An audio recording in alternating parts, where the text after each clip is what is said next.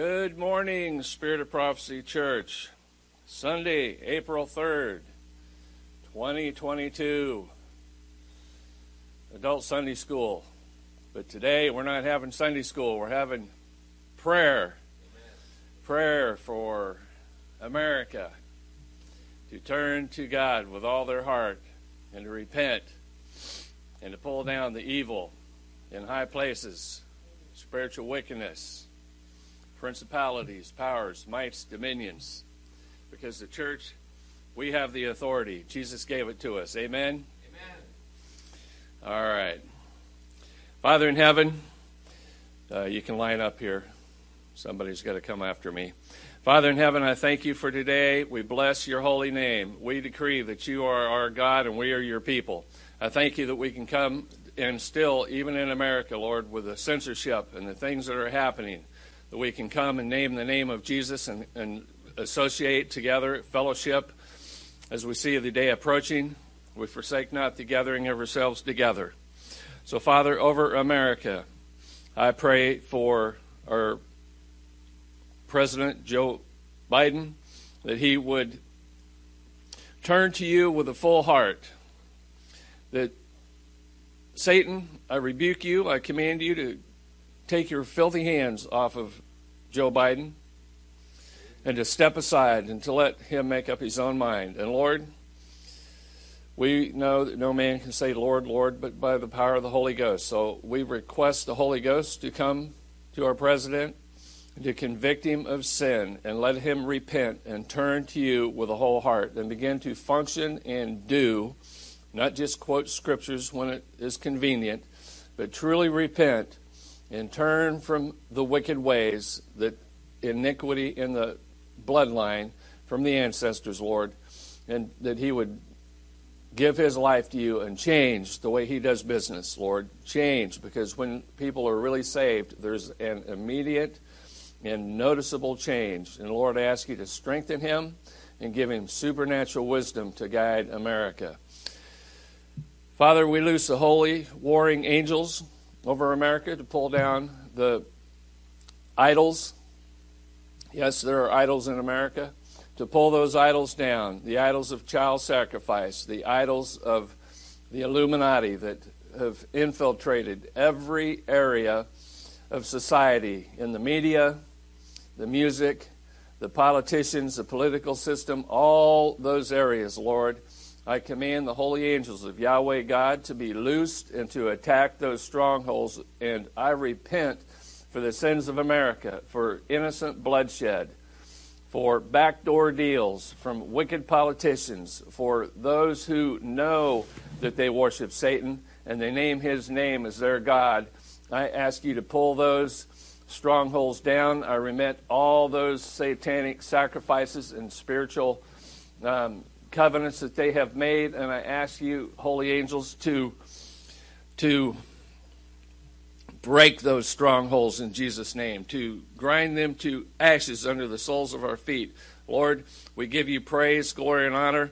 I ask you to continue to bring judgment upon the church, those who are preaching false gospels, false prophets, and those who name the name of Christ but have sin in their life. Lord, I ask you to bring the Holy Ghost in and convict them of sin and let them turn from their wicked ways, Lord. The scripture says this kind comes out not by prayer and fasting. So I ask you to loose a spirit of fasting and prayer over America so that people can get focused and get their minds back on track and walk under the banner of a holy and righteous God. Lord, I ask you to do this shift and bring those in who are like-minded, that we can stand together, because together we are stronger. And Lord, so as Satan tries to divide the church, divide the family, we say, let's lock arms and stay together and fight on our knees and come against these evil spirits that are attacking the church, the family, men and women of God, and put your seal on their foreheads and give us the victory. Lord, I thank you that you've heard this prayer. I thank you that the angels are released, that they are going already to bring this prayer to pass, to fruition. And I give you praise, glory, and honor I thank you in the name of Jesus. Amen.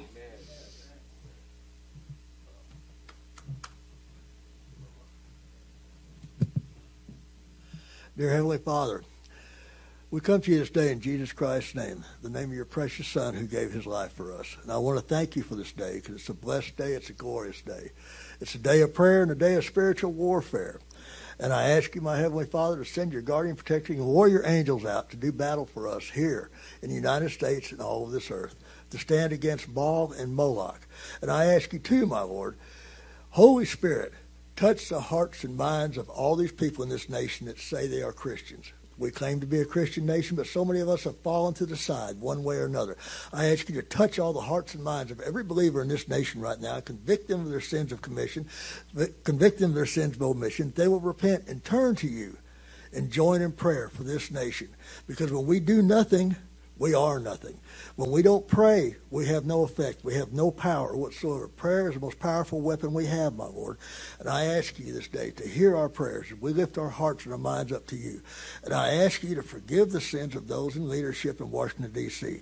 And I pray you bring the Holy Spirit upon them, too, that they will see the light and the truth of your word, my Lord, and repent and turn to you, my Lord, and change the course of this nation, change their attitude, change their hearts.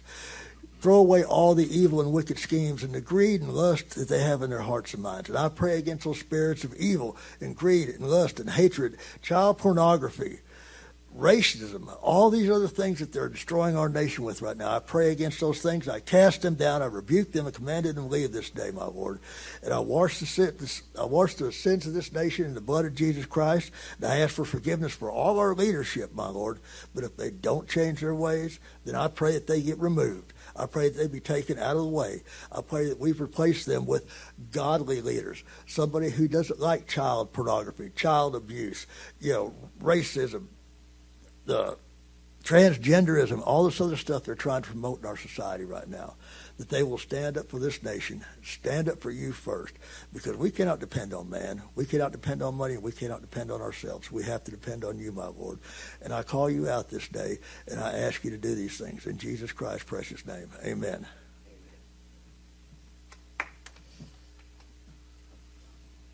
Thank you, Jesus. Thank you, Lord. Thank you, Lord, that you hear our prayers, Lord. We pray for this nation right now, Lord, that we will repent. Lord, your word says that the wicked shall turn into hell, and all the nations that forget God, Lord. To forget God, it means that it's a nation that believed in you, Lord, but they turned, Lord. I ask right now, I rebuke Satan, Lord, all the forces of evil that had brought all these lies to this nation, Lord. And we've been going out of the way, Lord. And, Lord Jesus, we pray for this nation that you bring repentance. Repentance, Lord. Repentance, Lord.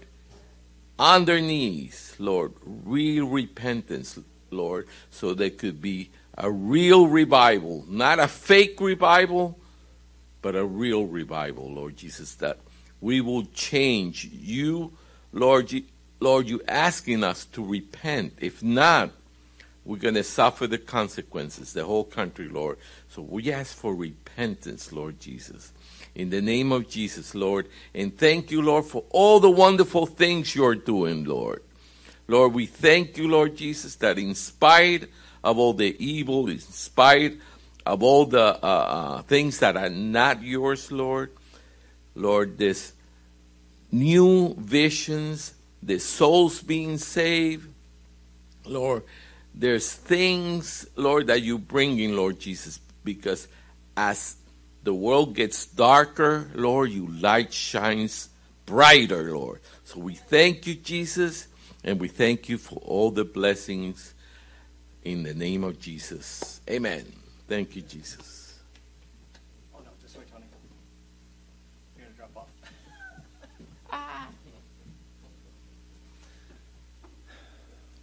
Father, the truth hurts, but I ask that you actually would instill seekers of truth, people that just want the truth. It doesn't matter. We would just not care about you know, what's going to be left or right. We just care about the truth. And we understand and know that, yeah, it's going to hurt. But, you know, it's your way and your understanding.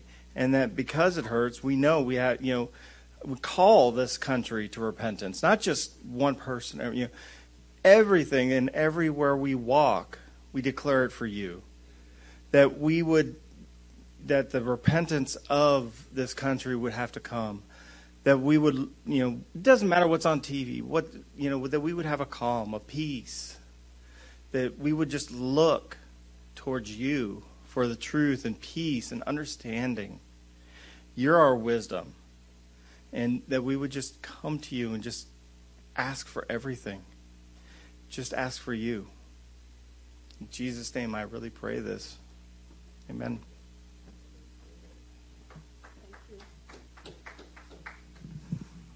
Praise the Lord.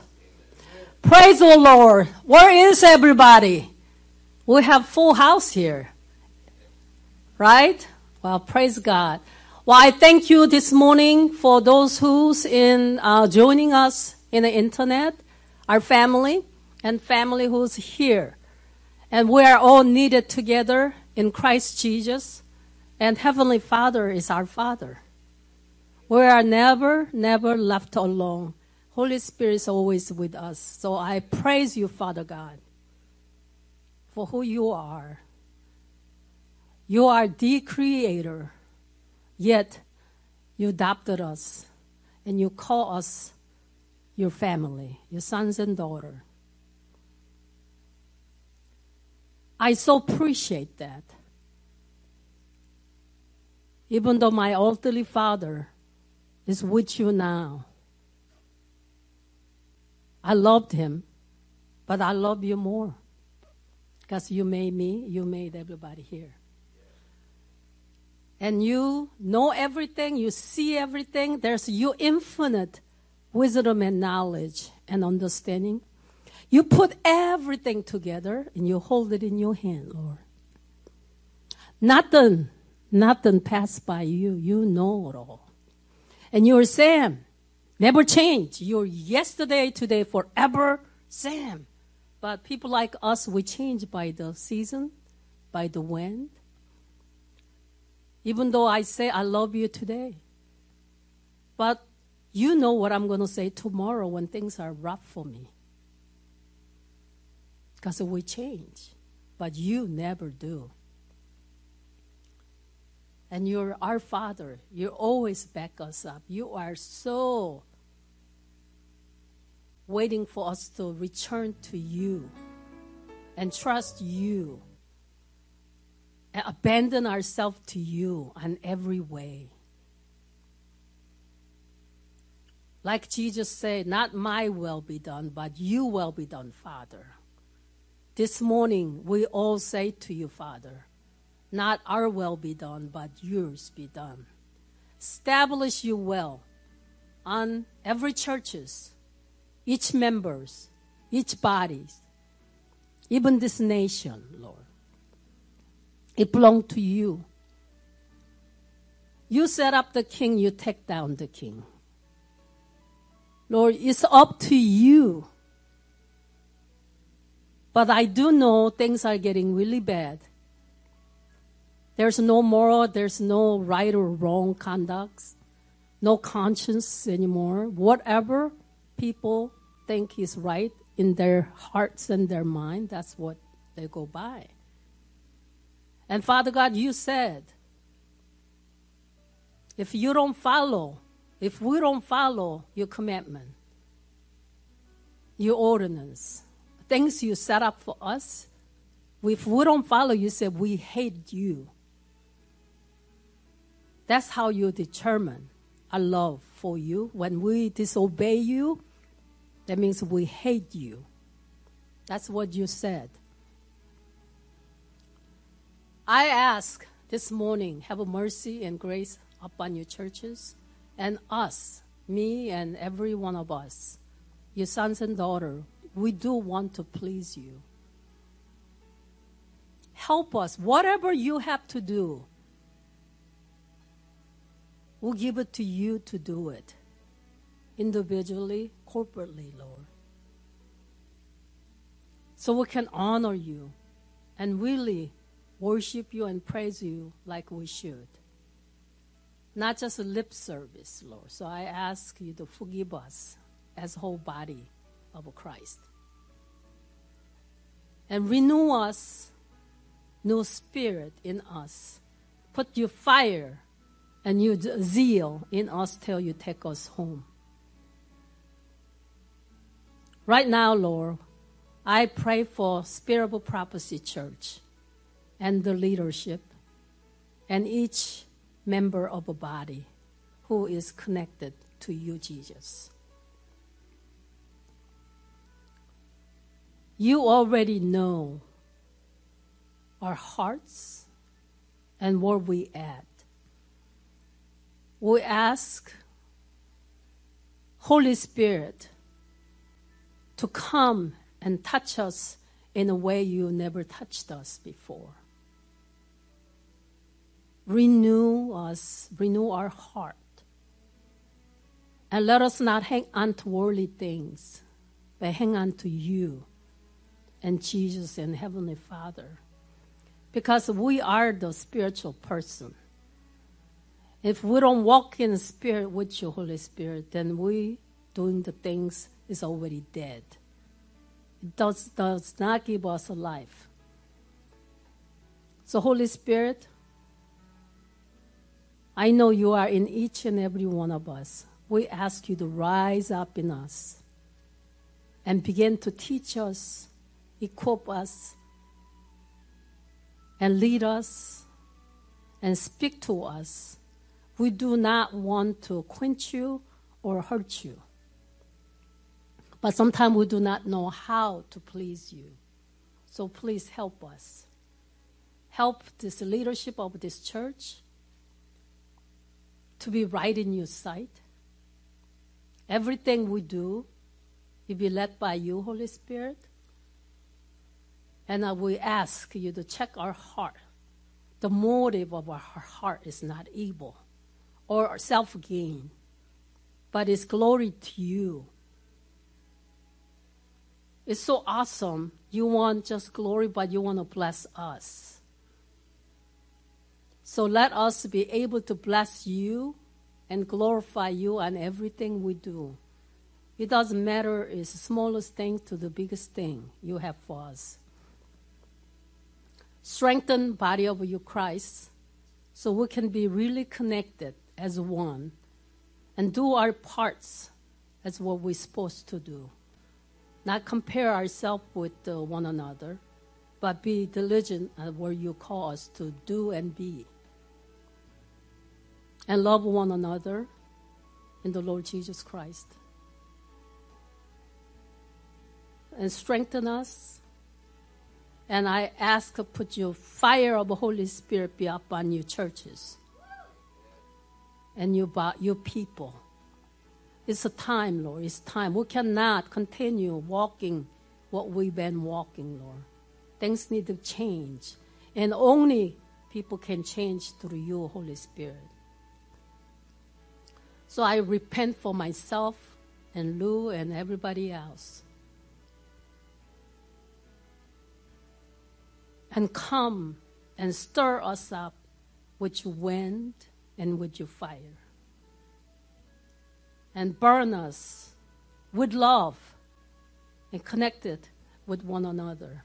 Because without love is nothing.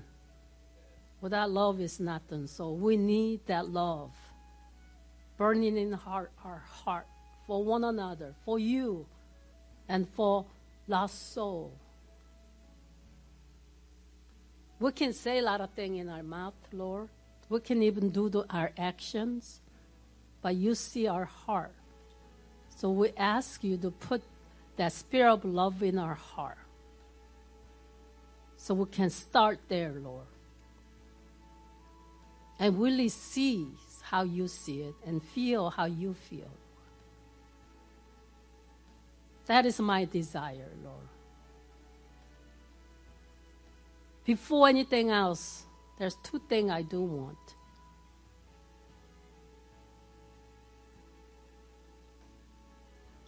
I know I need that love in my heart for you and for the people.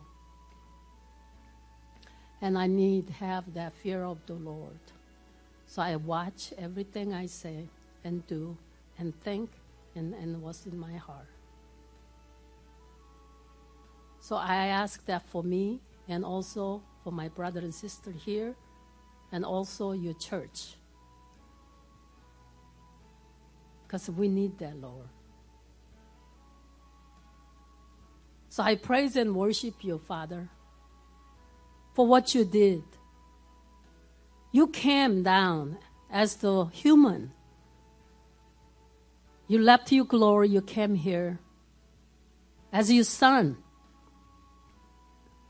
And you took everything for us. And you even die. And you didn't just die no more dead. You took everything. And sometimes I think how you ever did that. But you did it because your love is greater. Then you went up and you sent the Holy Spirit. Because you say you never leave us alone. We are never alone. You're always with us. So I thank you, Father. And I say, we love you. I love you, Lord. So change us the way you like to see. Please. Bless you, people. Change us.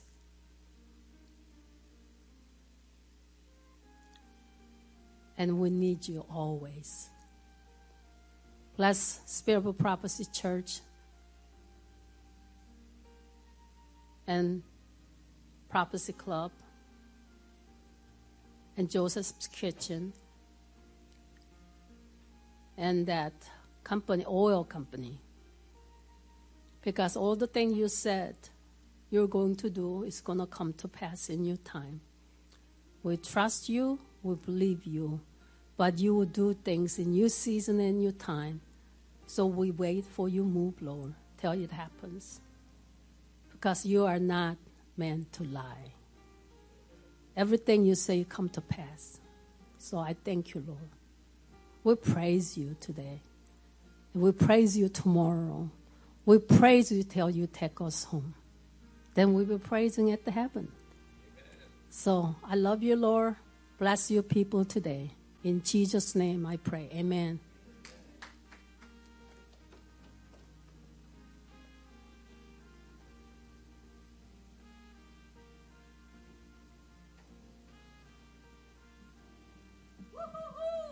Jesus. Yes, God. Lord, when it's coming close to Resurrection Sunday, I think about how you said, my God, why have you forsaken me? But Lord, you have not forsaken us. Amen. And you said that the righteous are as bold as a lion.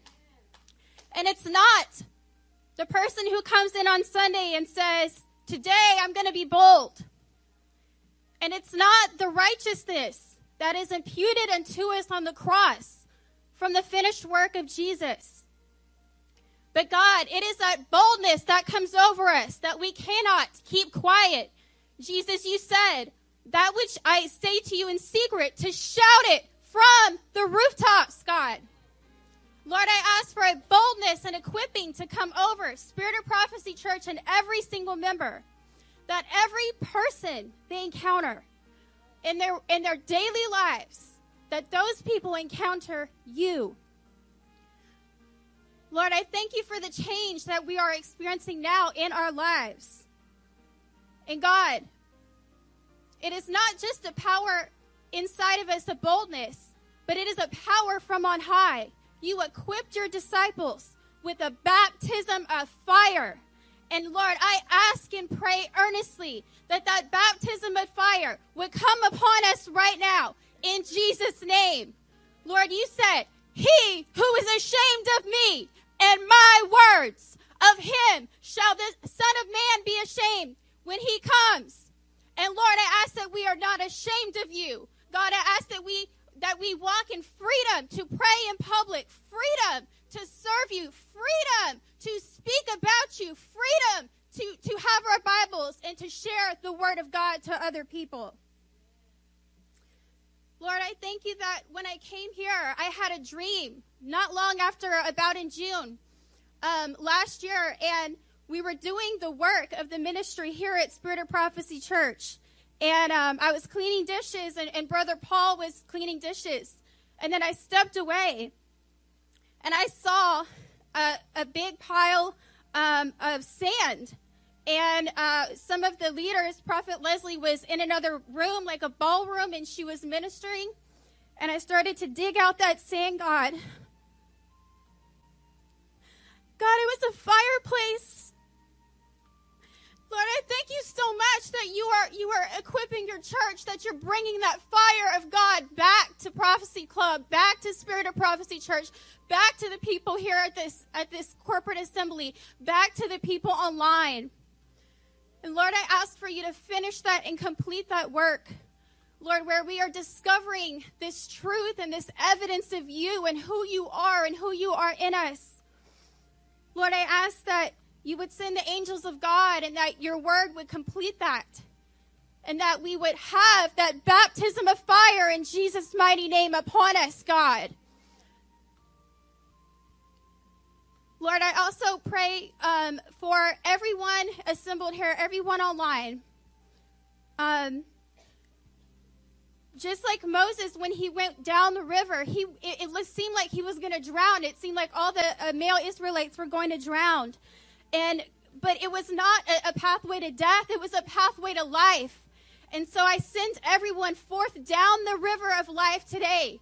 I send them forth and I release them, God, and I ask that they would trust you, that they would enter into the rest of the Lord, that they would know what that is, that they would have that power from God to be able to accomplish and do things that they never could do in the natural.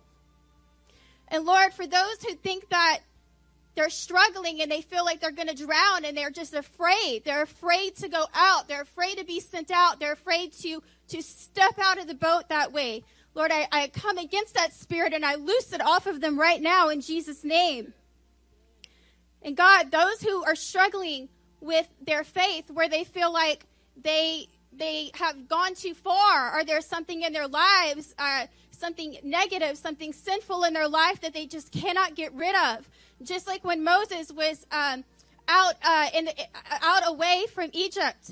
And he stayed away from the things of God, and he just was a shepherd, and he really was not walking in your power and in your way. God, I pray that they would know and hear your voice and know that you can use every single person here mightily. And for those who have been walking in this for a long time, God, I pray that they would be strengthened, that their physical bodies would be strengthened, that their arms would be held up by the power of our God. And that their physical bodies, that their spiritual bodies would be renewed by you, and that they would be able to stand, and having done all, to stand, that the river of God can flow and others can cross to the other side and cross into eternal life, God. And Lord, I pray for those who are getting closer to you, who are traversing upon the mountain. God, I pray that they would enjoy that walk, that they would not see it as something to not enjoy, but they would enjoy every moment of going from glory to glory with you, and that they would be able to hear you face to face even, that they would be able to hear your voice, that they would be excited and they would understand, and like the stars, like the salvation is written in the stars, like the plan of God would be written in their life, and every piece would be connected like the constellations, and it would spell out the things that they are supposed to do, and that they would get excited for this, Lord. In Jesus' name, amen.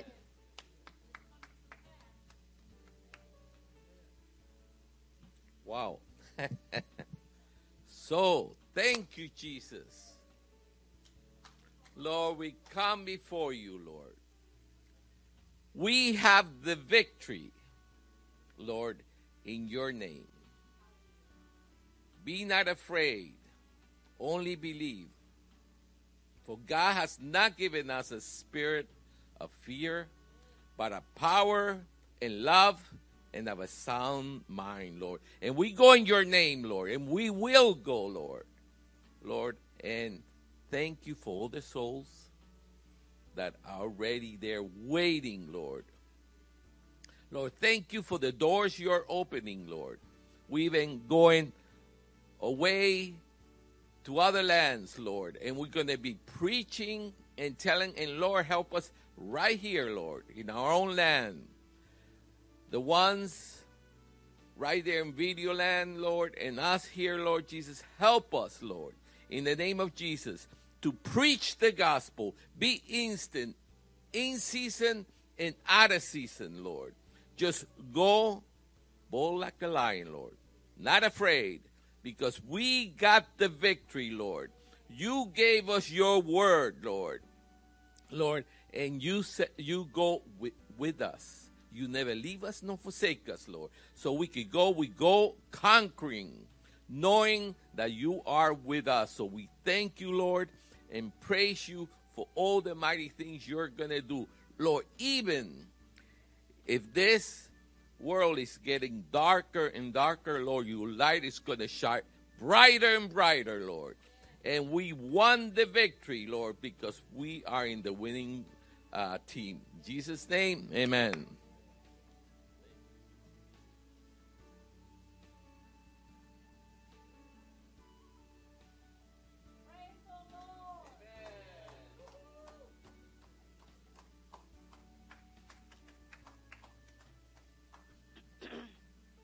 Praise the Lord.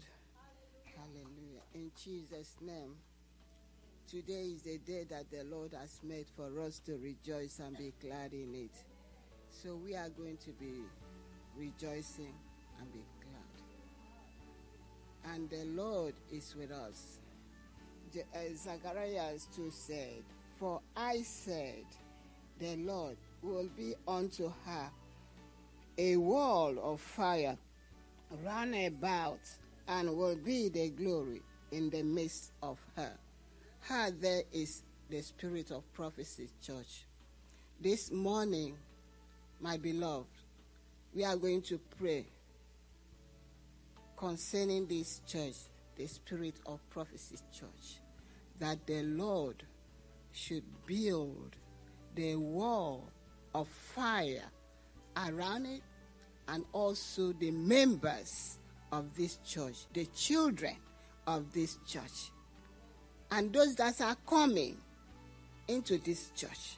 Anything that Satan the devil trying to do concerning this church or concerning the children, especially our children,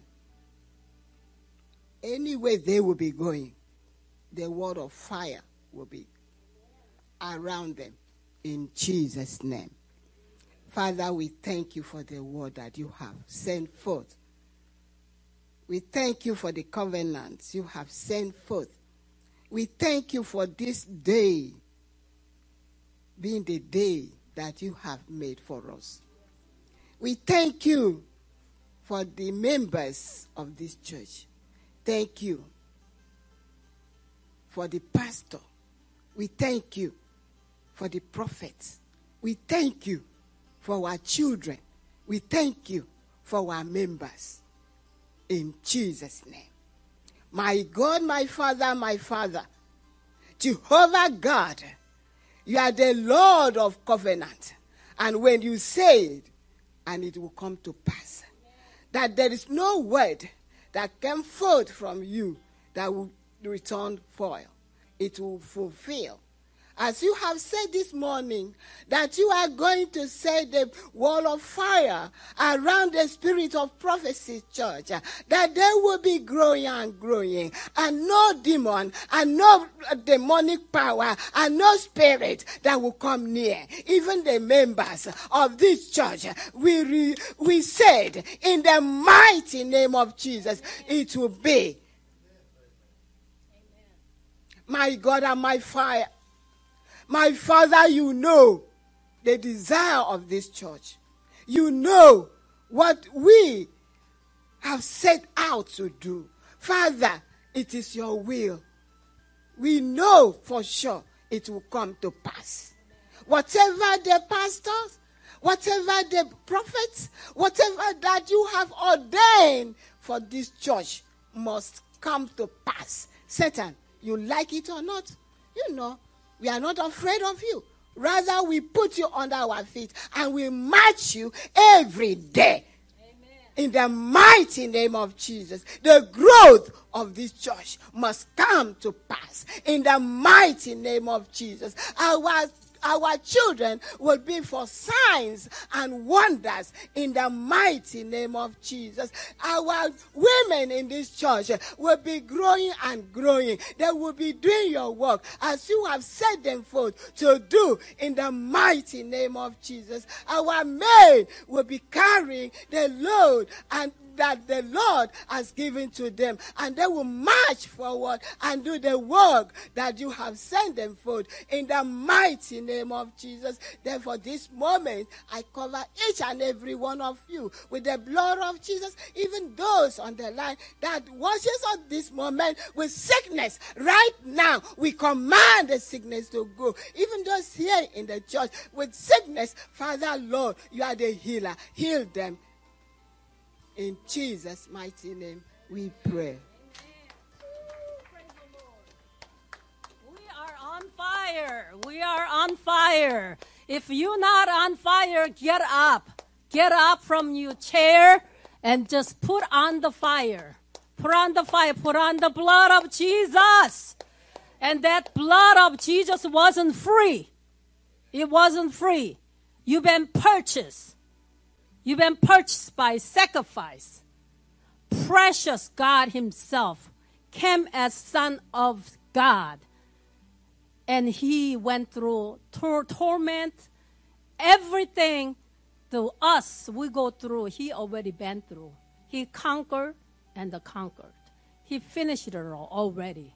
Now, since he appropriated what he did, now we have a right to go boldly to the throne room and claim the victory. So the brother and sister online and here, wake up. It's time to wake up. Wake up and know who you really belong to and who you are. Now it's, we need to claim what we lost. Our children, our family, our parents, our brothers and sisters, our churches, this land, other places. Jesus has given to us all the authority and power over serpents and scorpions. All the power of the enemy. Nothing and no one can harm us in any way. So if something does happen, so what? So what? Yeah, no fear. I mean, we have our God, our Father, is the creator and most powerful being. There's no other can even compare. And he's our Father. And we have Jesus, who is an advocate for us. And we have the Holy Spirit, who comforter, who teaches us from all truth, if we only acknowledge him. It's time, Father God, it's time. We crying out to you because we don't want to stay same. We don't want to backsliding. We don't want to stay same and be comfort in our own chair or our own house or be comforted because I come to church, because I come to the Bible study, because I put little money here and little money there. Is that how we're going to walk rest our life? That's not what we want, Lord. We want to do you well. And we want to be our life, be living sacrifice to you. Be beautiful film into your nostril. That beautiful smell. but not stench in your nostril, Lord. Even though we do great, mighty work, Lord, but if you're not in it and we do it with our flesh, then you say you do not know us. So we don't want to do anything if you're not in it, Lord, because that's fleshy work. Lord, I know I can actually, Lord, without you, prophesy in my flesh. I can say a lot of things to other people, make lots of money, and be famous like a lot of other people's doing right now. I've been around long enough I can do that, Lord. But I'm scared for you. I am afraid what you going to feel. You're going to be hurt. And I'll be shamed before you. And I don't want to do that.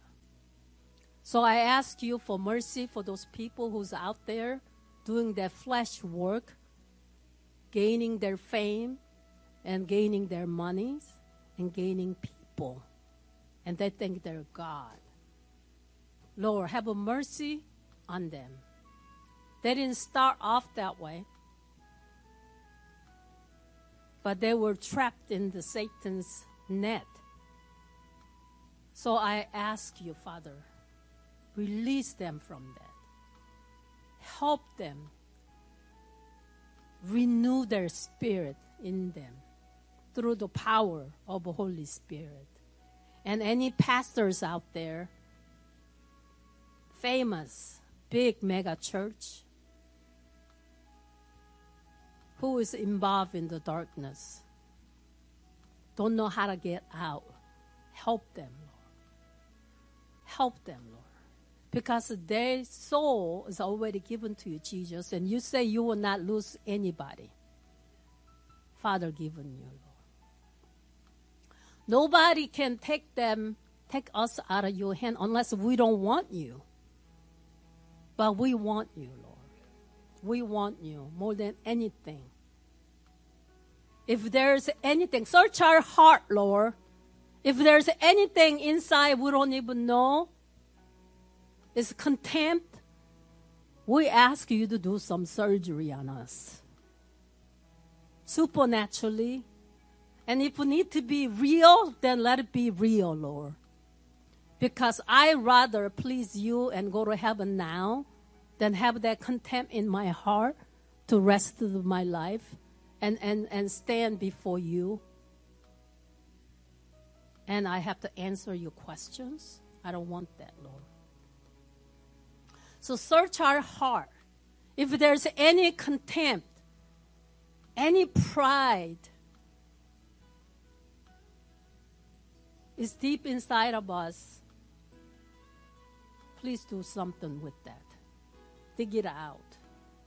Cut it out. Burn it out. And cover with the blood. Purify it, Lord. Thank you.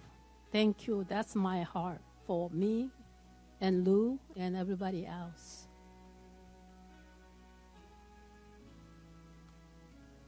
We just cannot continue being Christian the way we have been. I am not satisfied with what I have been. Yes, it's greater work you did. I love you for it. But I don't want to stay same way. And so as my brother and sister. So increase our hunger for you and things of you. Things in the spirit. And be bold. And fight the good fight. I come against every evil spirit in the realm of a spirit in operating in my brother and sister's life, either through the past connection or even now with our own sin. Sin and transgression and iniquity from our ancestor and the things we did. Lord, reveal individually what's hanging in the spirit realm. It gives them a legal right with the altar with their names on. I ask the Father, we repent right now for every one of us here and online. If we agree to knowingly, unknowingly, even in our dream, sometimes we engage in a dream, sometimes we don't engage in dream, we just watch. Then we wake up and wondering what happened. Sometimes we don't understand, but I say right now in the name of Jesus Christ of Nazareth, if we agree to anything while we're sleeping, or if we ever agree to while we wake in our mind and our thoughts in our heart, we repent. John 20:23 say we can remit sin. So we're remitting. I'm remitting everybody's right now, including ancestor. If there is sacrificial altars set up with the blood of other, and it's been dedication on one of our names in there, we ask Father God to send you fire to just burn that altar right now. Break it, break into the pieces. You will never resurrect again. And we cover that with the blood of Jesus right now. And from this day forward, only altar is going to operate in the realm of spirit. You'll be an altar of Jesus Christ with our name and blood on it. Amen. I decree that right now. I release it in Jesus' name. So devil, write it down. Record it in your book. April 3rd, 10:20, Sun Hee Young, the prophet, spoke. Write it down. It's been broke. It's been covered. It's been burned. If you come around, I say you be burned with the blood of Jesus. And you are disobeying, so you'll be quickly arrested and take it to the Heavenly Father, waiting for your judgment. In Jesus' mighty name, I release it in the name of Jesus, Christ of Nazareth. Amen.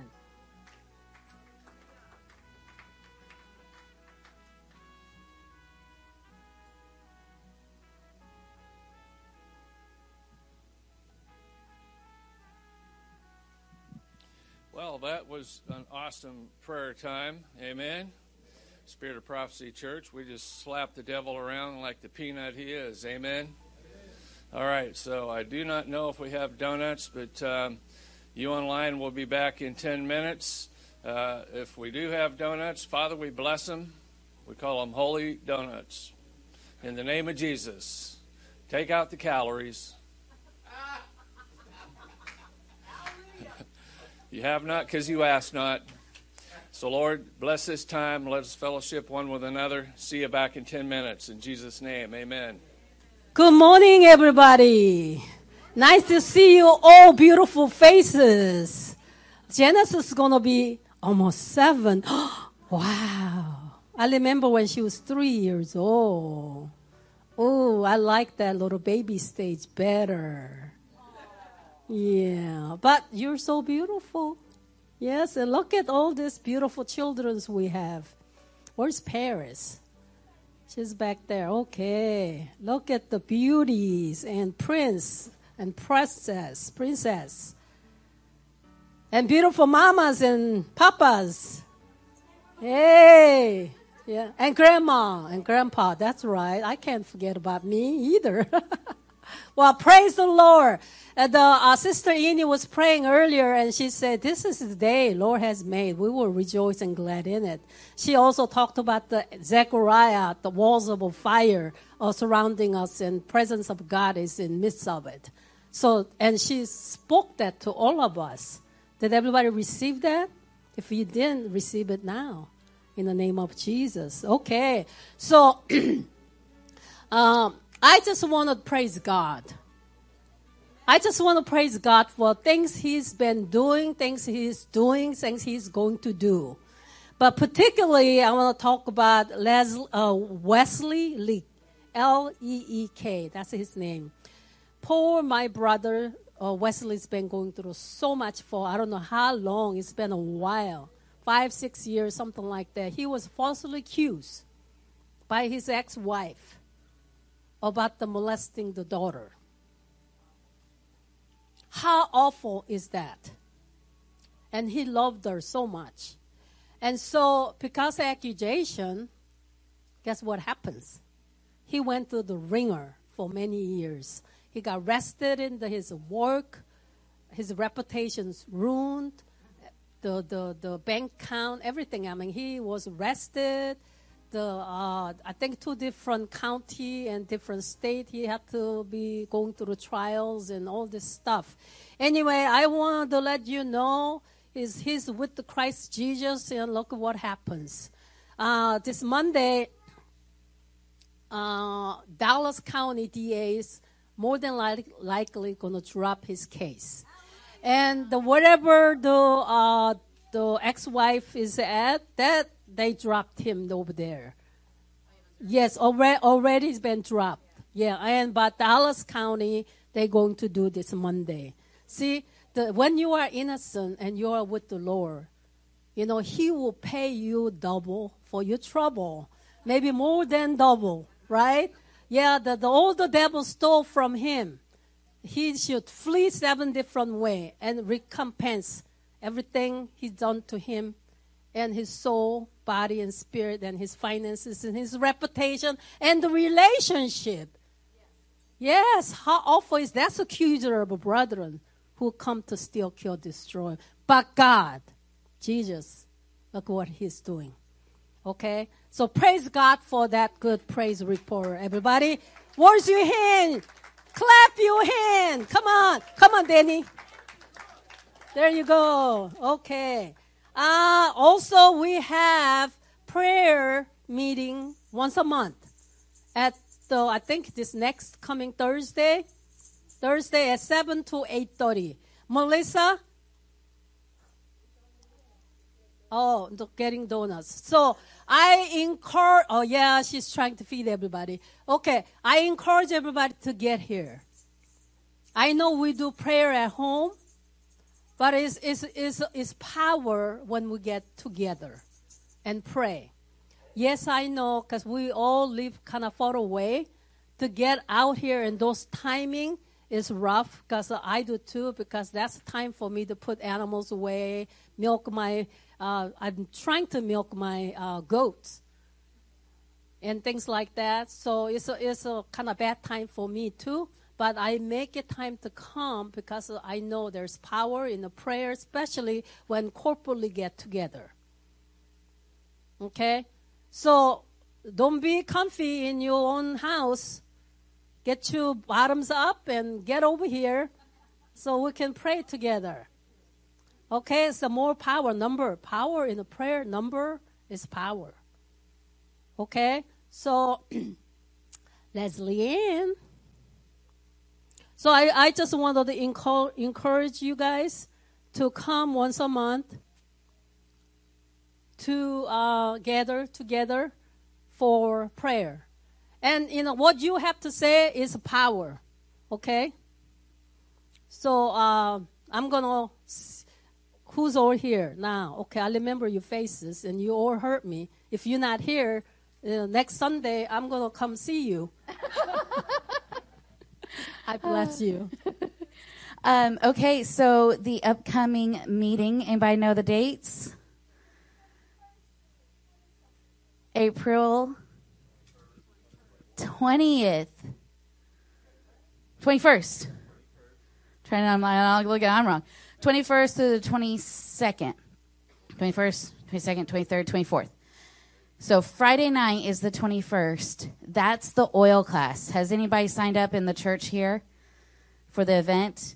I encourage you to do it. You can keep paying it out here. It's special for you guys. See Sharonda. Make sure you get that taken care of. You don't want to miss out. This is also training you to be ministers yourselves, leadership yourselves. So it's good training all around. You're getting new stuff constantly. So I really challenge and encourage you to do so. The oil class... I just want everybody to raise their hand. Again, I know I did this last week. Who has made oil? How many wants to make oil again? Yeah. Like, it is ever changing. It's new every time. It's amazing. It's powerful. And not only it's yours. You've prayed over it. This is yours. You own it. You pray over your house, your doors with our anointing oil. It really is an amazing thing. So you don't want to miss that out. And then also the conference after, starting on the 22nd. So 21st to the 24th, come for Train the Prophets. You can go to traintheprophets.com, or for your church members, you can go back and you can see Sharonda. That's pretty much it for announcements today. And also make sure that you are putting in your calendar for Church in the Park on May 15th. That one's going to be so fun. I mean, we have a place for the kids to run around and play. We cook out. We have a good time. We shout from the rooftops and wake everybody up in the neighborhood so they can hear the Jesus in Jesus' name really loud. We're doing it at a different park this time, so make sure you get the calendar information back there and plug it in so that way you know exactly where we're going. It's going to be a lot more kid-friendly. There's also a little park that can go play right there next to us, eating and restrooms. So that will be a lot of fun. That's May 15th. With that, let's go ahead and have offering. Oh, wait, we have two birthdays. Let's go ahead and do the birthdays first. Nariah,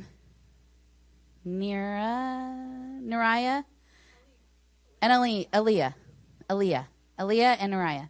Just so... She did last time? Okay, I saw the gifts out there. Aaliyah, how old are you now?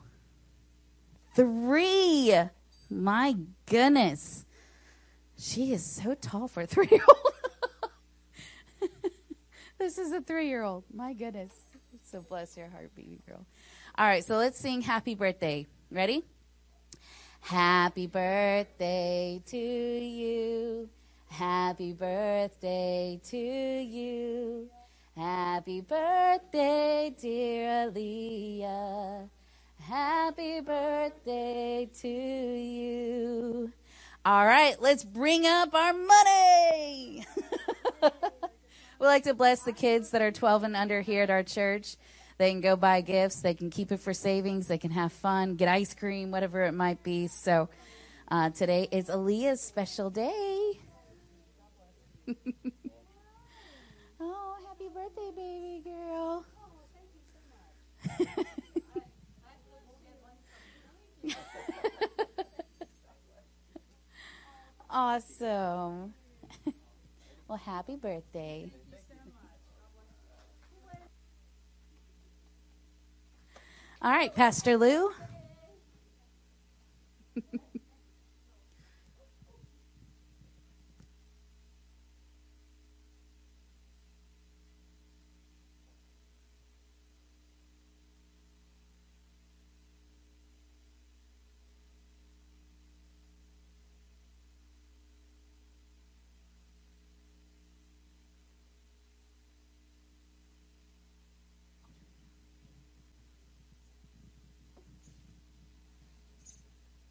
Good morning, church. Good morning. Happy April. Everybody's smiling. April showers bring me flowers, right? And tomatoes, too. And lettuce.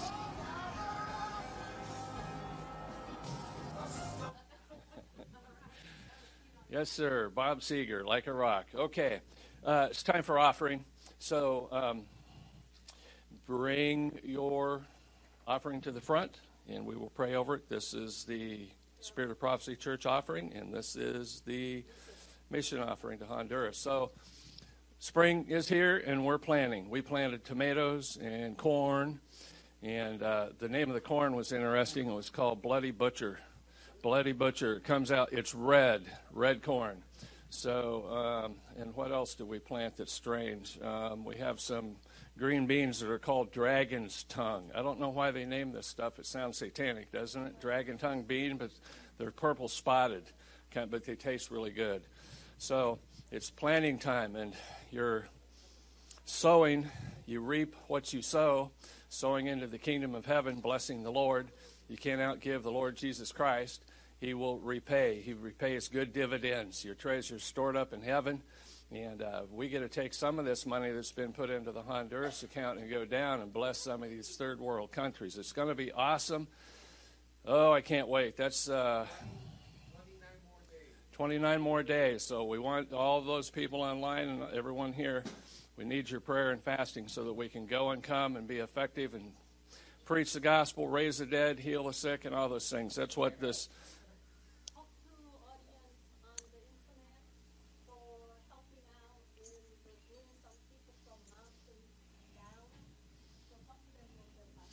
All right, Suni wants me to explain a little bit about this Honduras trip. So I think we started out with, seems to me, $5,000 budget. Then it went to $6,000, and it's right pushing at $7,000 right now, and we've just increased it another $2,000. And the reason for that is we're going to a small town called Alama, which I believe is about 2,400 people. But Honduras is mountainous. Not mountains like Pikes Peak, but it's hilly mountains and rugged terrain. And so the people that live in the rural areas, we're trying to round them up and bring them in, but they have to be trucked in with pickup trucks and vans. It's just too difficult to walk.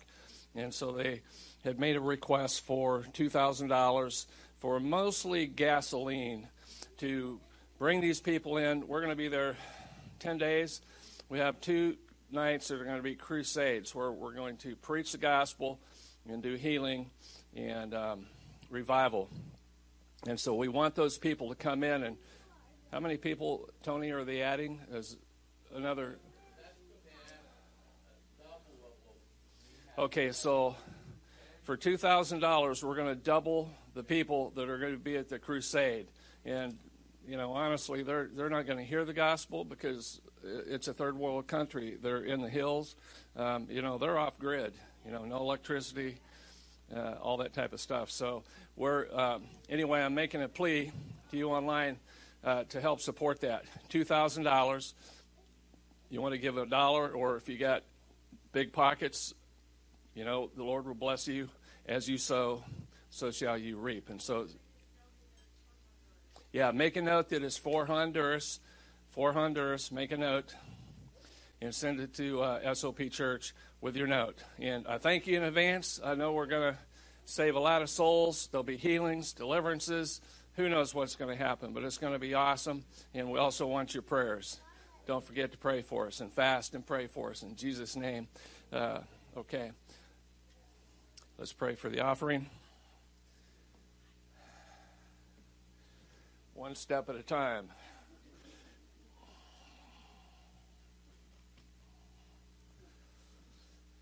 Pray with me.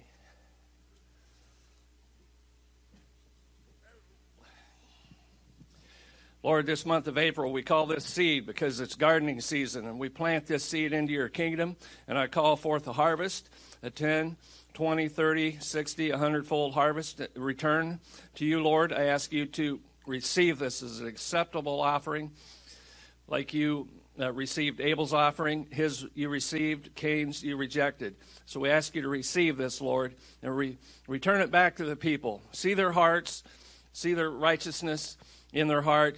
The righteousness is of you. It's not of us, but it's your righteousness. We cover it with your blood, Jesus, and ask you to bless it and multiply back. And we call it done by faith in Jesus' name. Amen. Father, we thank you for these offerings. We ask you to multiply, and we pray for those families who don't have a job, that they would find one according to your will.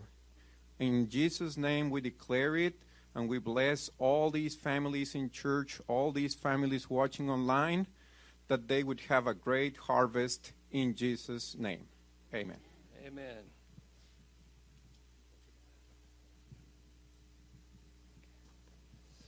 All right, first Sunday of the month, we do communion. Come forward, guys.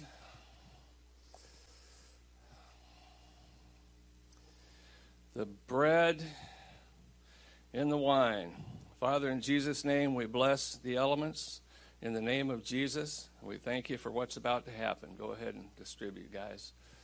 So this month is Passover, where we put the blood of Jesus upon the doorposts of our hearts, and we circumcise our hearts. We cut off that little piece of flesh that's unpleasing to the Lord. and circumcise our hearts. It's a sign. There's many signs in the kingdom of heaven, but circumcised heart, a humble heart, is a sign that we belong to Jesus Christ and we're marked. And so we put the blood of Jesus upon the doorposts of our hearts, and then we have the right and the authority and the power to command the death angel to pass over. And what's he going to pass over? Our life, our children, our jobs, our home, all the critters that are in your home, your property. We pray over our vehicles. We cover it all with the blood of Jesus. The work of our hands, where our feet tread, it's kingdom ground. We have that right to command the death angel to pass over. He will not have a place. You know, when you walk holy before the Lord, the devil can find no place in you. He's supposed to find nothing in us. Amen? And by putting the blood of Jesus Christ upon the doorposts of our heart, that is done. Let me turn this lapel on. Test.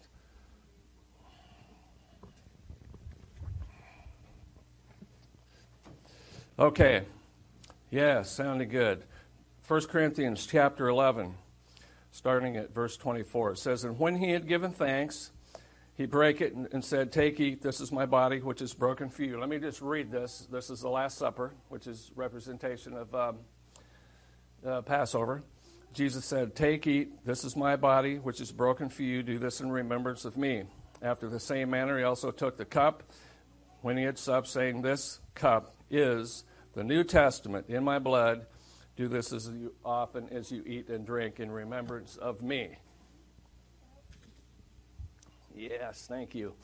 They opened up our great little package. Now, this wafer represents the blood of Jesus. Sinless. He was sinless. That's why he was the ultimate sacrifice. We can give our life for Jesus, but it don't do no good because we have sin in our life. He was pure. That's why this is the unleavened bread. There's no leaven, no sin. And he broke it like this. He says, "This is my body broken for you. Take, eat." So let's eat the bread. And we start the Passover with eating of the lamb. And then the next morning you go, I think it's 7 days, unleavened bread. You eat unleavened bread. But he broke the bread and then he took the cup. They had 4 cups at their Passover, but this cup here is a cup in the New Testament. The blood of Jesus, the most powerful thing in the whole universe that can wash us clean so that we can go into the throne room and ask for what we need as a son and daughter. Even a child can go in and say, "Daddy, I need," and make your request. So let's all drink the blood of Jesus.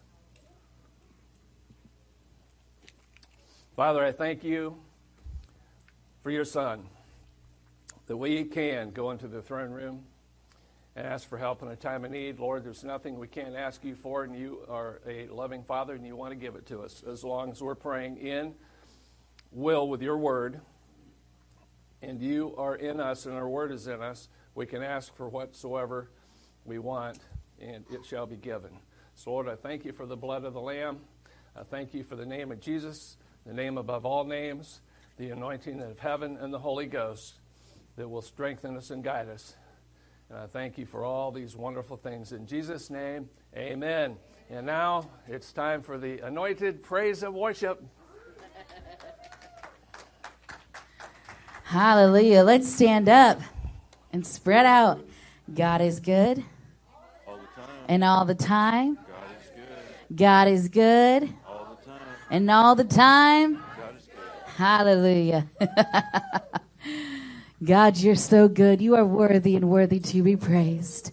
We give you the glory, and we clap our hands and raise our hands and lift up our praise. Jesus. Let's put our hands together.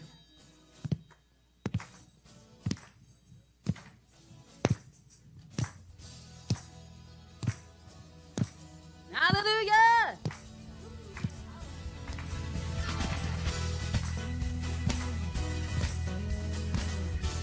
God, you're so good.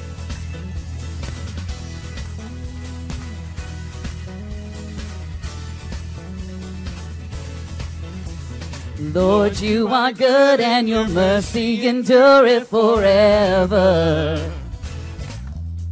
Lord, you are good, and your mercy endureth forever. People from every nation, people from every nation and tongue, from generation to generation, we worship you. Hallelujah. Hallelujah, we worship you for who you are. Yes, we do. And we worship you. Hallelujah, hallelujah, we worship you for who you are. Come on, singing, you are good. Because you are good. Hallelujah. Let me see those hands up high. Come on.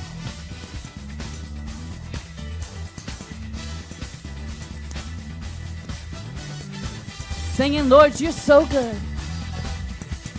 Lord, you are good, and your mercy endureth forever. Yeah, Lord, you are good, and your mercy endureth forever. People from every nation, people from every nation and tongue, from generation to generation, we worship you. Hallelujah, hallelujah, we worship you for who you are. Yes, we do, Lord. Yeah, we worship you. Hallelujah, hallelujah, we worship you for who you are. 'Cause you are good. Yes, you are. Yes, you are. Yes, you are. So good. So good. Yes, you are. Yes, you are. Yes, you are. 'Cause you are good all the time and all the time. You are good. You are good all the time and all the time. You are good. You are good. All the time, and all the time, you are good, you are good. All the time, and all the time, you are good. Come on, let me see those feet moving. Woo!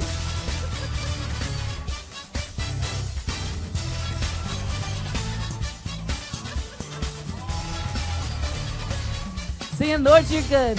Lord, you are good, and your mercy endureth forever. Lord, you are good, and your mercy endureth forever. Lord, you are so good. Lord, you are good, and your mercy endureth forever. Yes, you're so good. Lord, you are good, and your mercy endureth forever. People from every nation. From every Hallelujah. Nation and tongue, from generation to generation, we worship you. Hallelujah, hallelujah, we worship you for who you are. Oh, who you are, we worship you. Hallelujah, hallelujah, we worship you for who you are. Yes, we worship you. Hallelujah, hallelujah, we worship you for you are. Come on, worship him on a new level this morning. We worship, singing hallelujah, hallelujah. Hallelujah, we worship you for who you are. Yeah, who you are, who you are, who you are, who you are. You are good.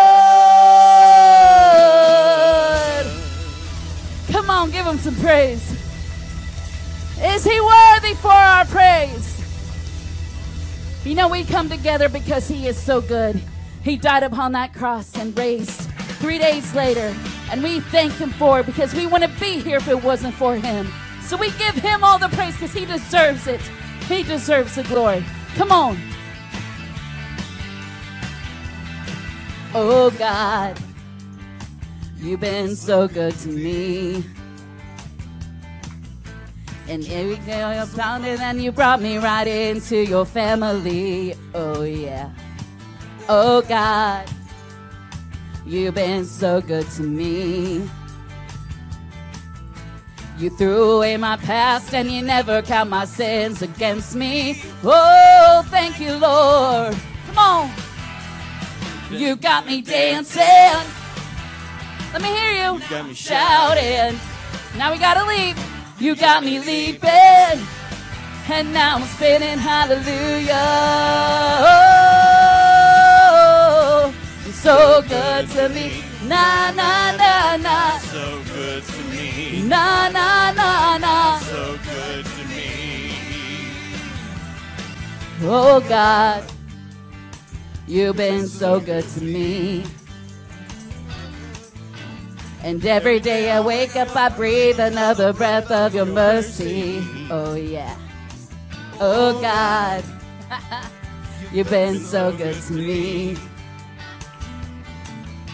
And my delight is in you, because I know that your hand is upon me. Oh, oh, oh, oh. Come on. You got me dancing. And now I'm shouting. We gotta leave. You got me leap, take a spin, and now I'm spitting hallelujah.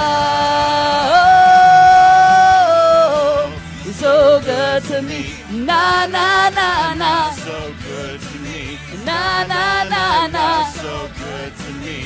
Jesus, you're the one. And Jesus, you're the one who saved myself from me. So I will be the one, hallelujah, to praise you in the streets, yeah. Come on, let me see those hands. We never give up, God, you're so good to me. Na, na, na, na, na, so good to me. Na, na, na, na. Na, na, na, na. So good to me. Na, na, na, na. So good to me. Na, na, na, na. So good to me.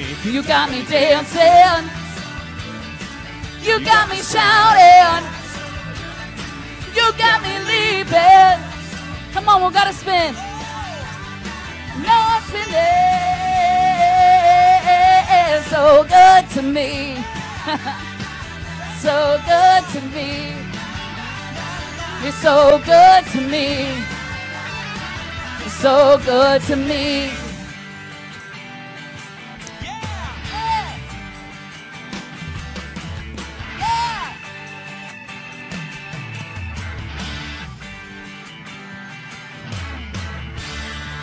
Hallelujah.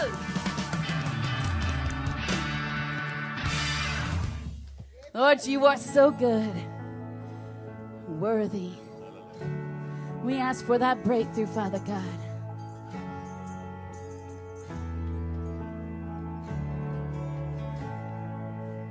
Let the king of my heart be the mountain where I run, the fountain I drink from. Oh, he's my song.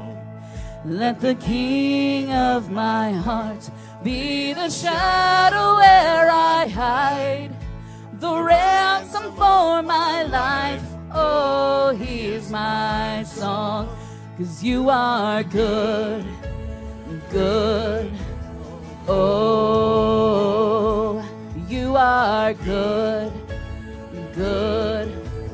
Oh, good.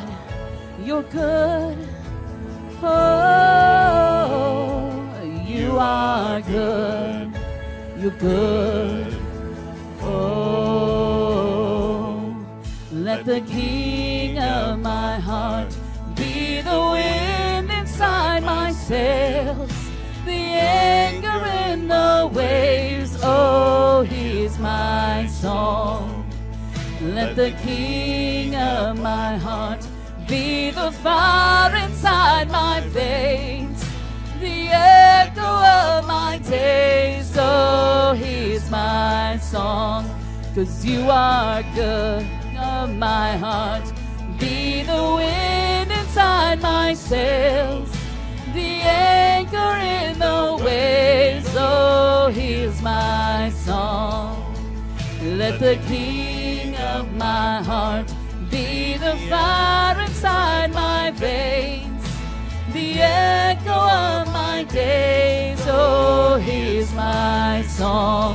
'Cause you are good, good. Oh, you are good, good. Oh, you are good, good. Oh, you are good, good. Oh.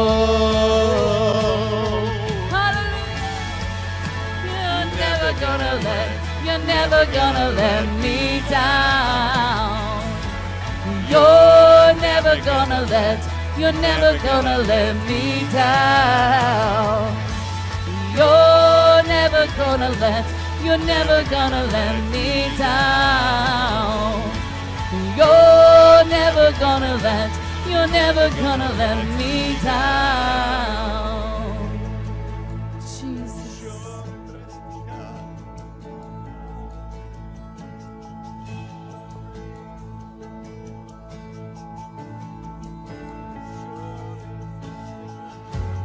You're never gonna let, you're never gonna let me down. You're never gonna let, you're never gonna let me down. You're never gonna let, you're never gonna let me down.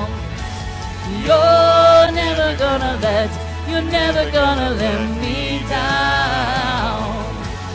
You're never gonna let, you're never gonna let me down. You're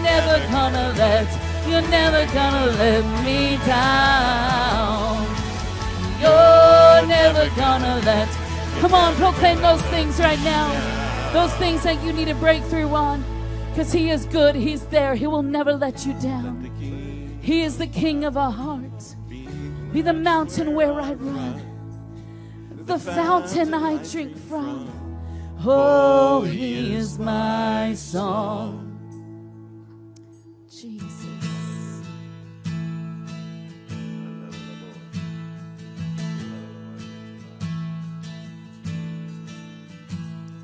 Oh, I've heard 1,000 stories of what they think you're like, but I've heard the tender whispers of love in the dead of night, and you tell me that you're pleased and that I'm never alone. You're a good, good Father. It's who you are. It's who you are. Come on, worship him. It's who you are. I'm loved by you. It's who I am. It's who I am. It's who I am. When I've seen many searching for answers far and wide, but I know we're all searching for answers. Only you provide, 'cause you know just what we need before we say a word. You're a good, good Father. It's who you are. It's who you are. It's who you are. And I'm loved by you. It's who I am. It's who I am.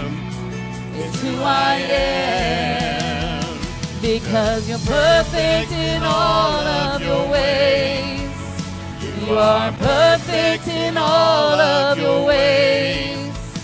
are perfect in all of your ways to us.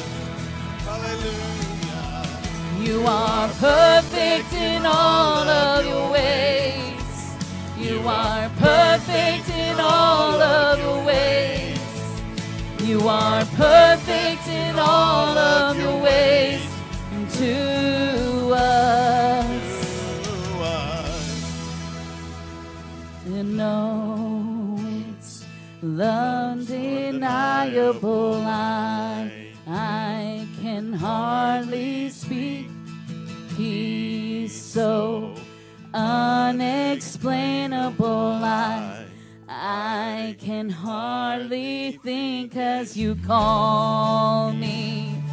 Deeper still as you call me. Deeper still as you call me. Deeper still into love. Love, love, love. You're a good, good Father. It's who you are. It's who you are. It's who you are. And I'm loved by you. Who I am, it's who I am, it's who I am. You're a good, good Father. It's who you are, it's who you are, it's who you are, and I'm loved by you. It's who I am, it's who I am, it's who I am.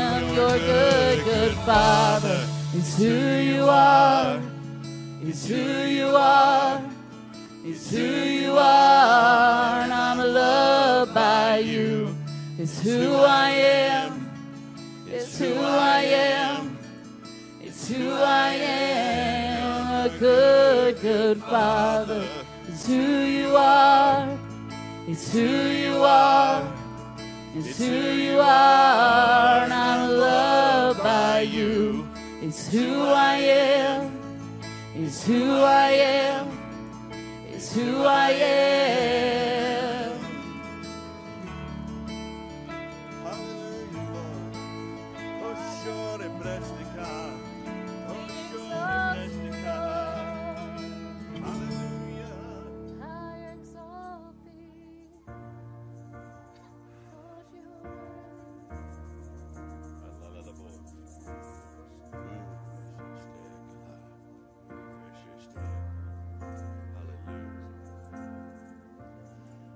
Amazing love that welcomes me, the kindness of mercy that bought with blood wholeheartedly, my soul undeserving. God, you're so good.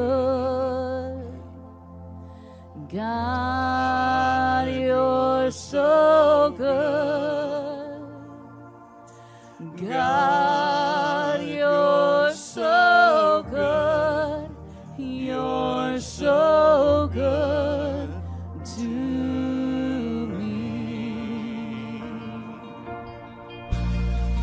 behold the cross, age to age, and hour by hour, the dead are raised, the sinner saved, the work of your power. God, you're so good. God, you're so good. God, you're so good. You're so good to me. God, you're so good. Hallelujah. God, you're so good.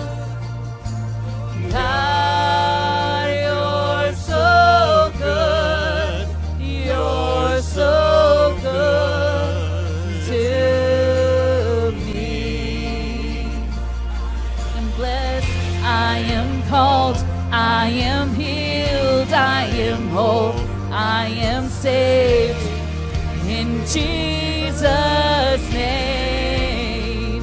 Highly favored, anointed, filled with your power for the glory in Jesus' name. I am blessed, I am called, I am healed, I am whole, I am saved in Jesus' name. Highly favored, anointed, filled with your power for the glory of Jesus' name. Hallelujah. Jesus, and should this life bring suffering, Lord, I will remember what Calvary has brought for me, both now and forever.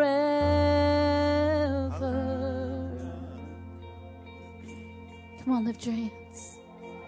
God, you're so good. Come on, sing it out. God, you're so good. Yes, you are. God, you're so good. You're so good to me. Jesus, we love you. God, you're so good. Come on, lift your voices, sing, and He is good. God, you're so good. God, you're so good. You're so good to me. God, you're so good. Come on, this is the time to reach out to Him. Tell Him who He is. You love Him for us. We wouldn't be here if it wasn't for Him. Jesus, God, you are so good. You are so good to me, Lord. You're so good to me. Yes, Lord, you deserve all the glory. God, you're so good. God, you're so good.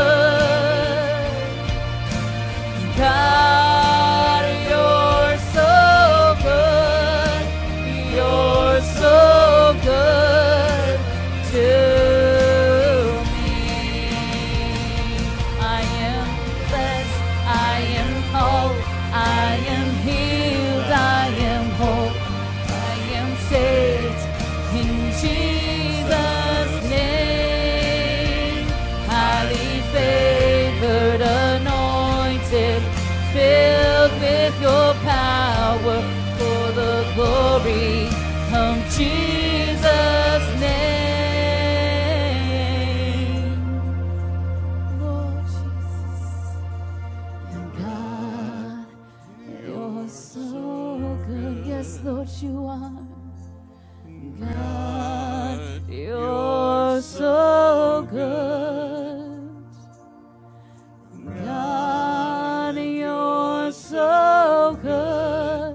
You're so good to me. Hallelujah. Lord, we thank you for this time we can come and worship your great and mighty name. You are so good all the time, and all the time you are good. Lord, we thank you for having a roof upon our heads, shoes upon our feet, and food before us to eat. We thank you for our family, our friends, our loved ones, the people around us, having the joy and the strength because your name is written on our hearts. And the truth be known that we can shout out from the rooftops, Jesus Christ is our Lord and Savior. And that enough is to praise your great and mighty name. Hallelujah. You may be seated.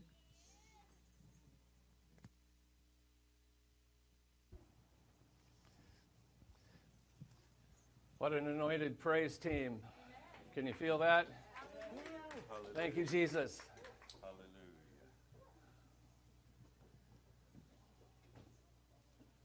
All right, let's pray.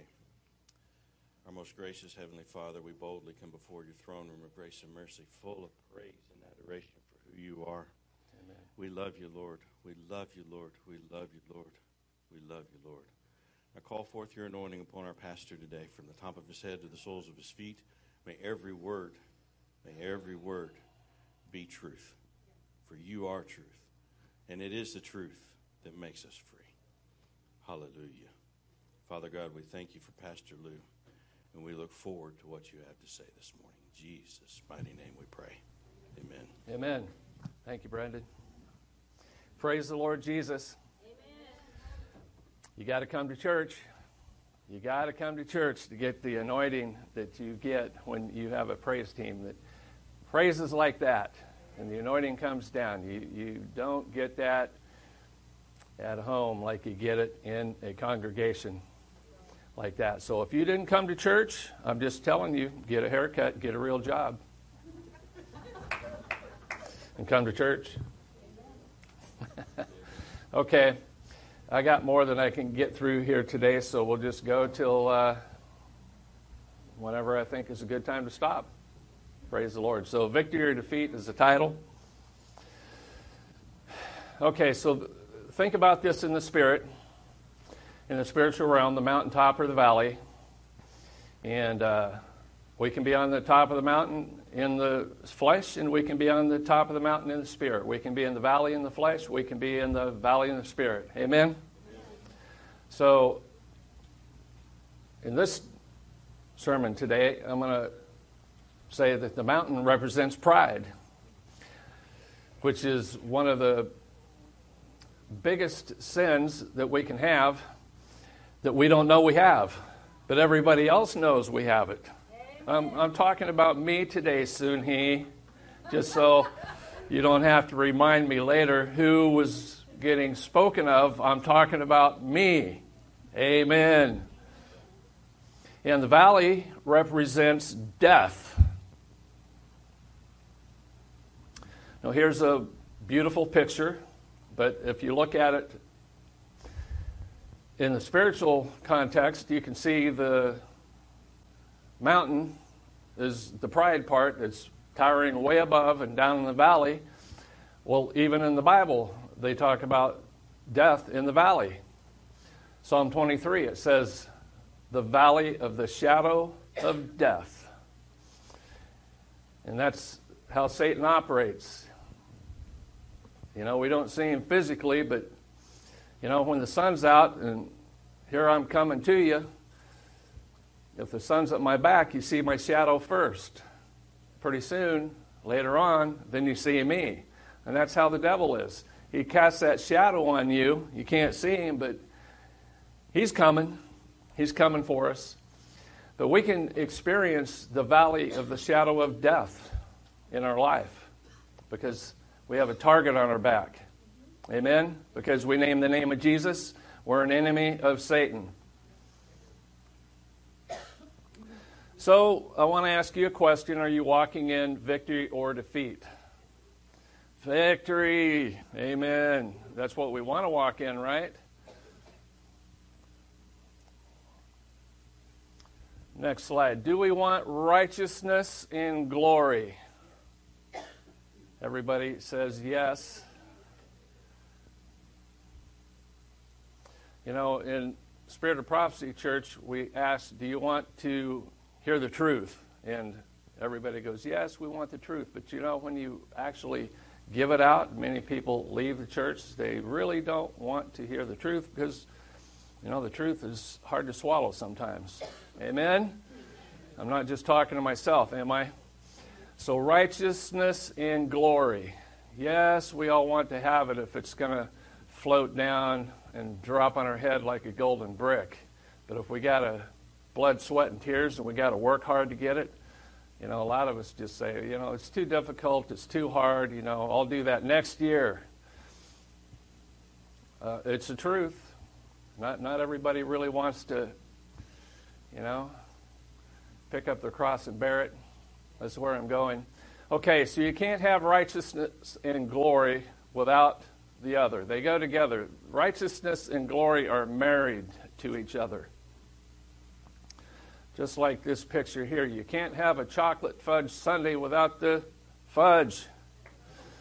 And you can't have that without the ice cream. They're married together. I'd like to have that right now.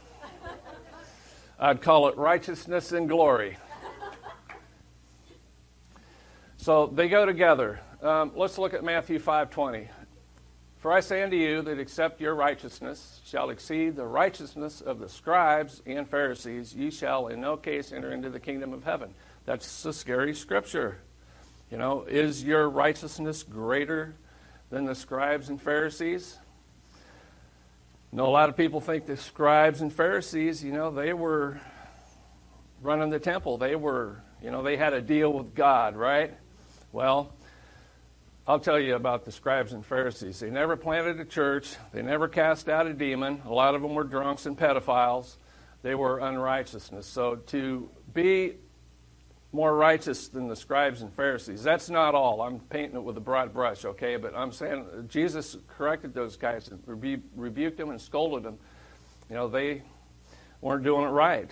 So it's not going to be hard for our righteousness to exceed the righteousness of those guys, because they're kind of at the bottom of the barrel, see?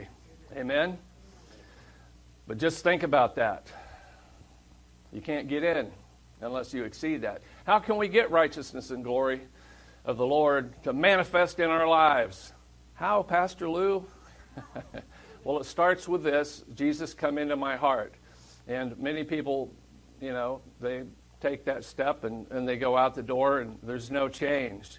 And, you know, they just said the prayer. They mouth the words, Jesus, come into my heart, but they still got the cigarettes and the tobacco and the bad words and all the junk that they came in with, they left with it. Nothing changed. No, I know that's not true for everybody, but it starts here. That's just the beginning. Now, Matthew 7:13-14 says, enter ye in at the straight gate. Now, this is scripture you've heard many, many times. It's a straight gate. You can't go off to the rabbit trails all the time. You got to remember, Peter said, if that's you, Jesus, you know, asked me to come out on the water, and he said, it's me, come on. So he walked until he looked away, and then he sank, see? So as long as we got our eyes on Jesus, we're doing good. But if we look away and go chase that rabbit, you sink. So we can't be distracted. So wide is the gate, and broad is the way that leads to destruction, or you could say leads to hell, and many there be which go in thereat. Back one, back. We skipped the scripture.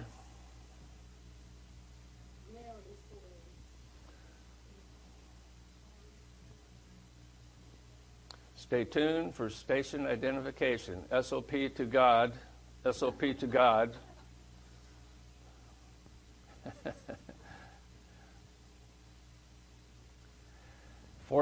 But straight is the gate, not crooked. You know, that looks like a snake, doesn't it? A crooked way looks like the serpent's path. Our road is straight.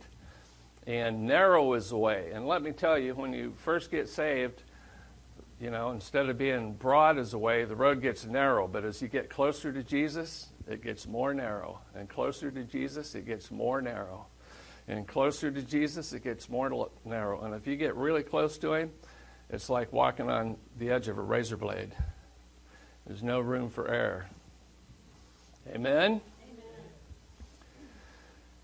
Narrow is the way which leadeth unto life, and few there be that find it. That's a sad statement.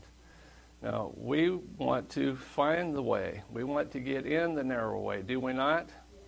You know, don't think that just because you said a little prayer that Jesus come into my heart, that when you expire and your spirit leaves your body, that you're going to go into the pearly gates. Many testimonies about people that have had death experiences and got to the pearly gates, and They went down into hell. And we have a testimony of the rich man and Lazarus in the Bible talking about it. So don't be one of the few. Here is the picture of, right there, there's a, what was it we saw this week, all on the news, the Oscars. You know, there's the red carpet right there, and everybody's going in. And this is a little narrow gate. And see, you got one person going in.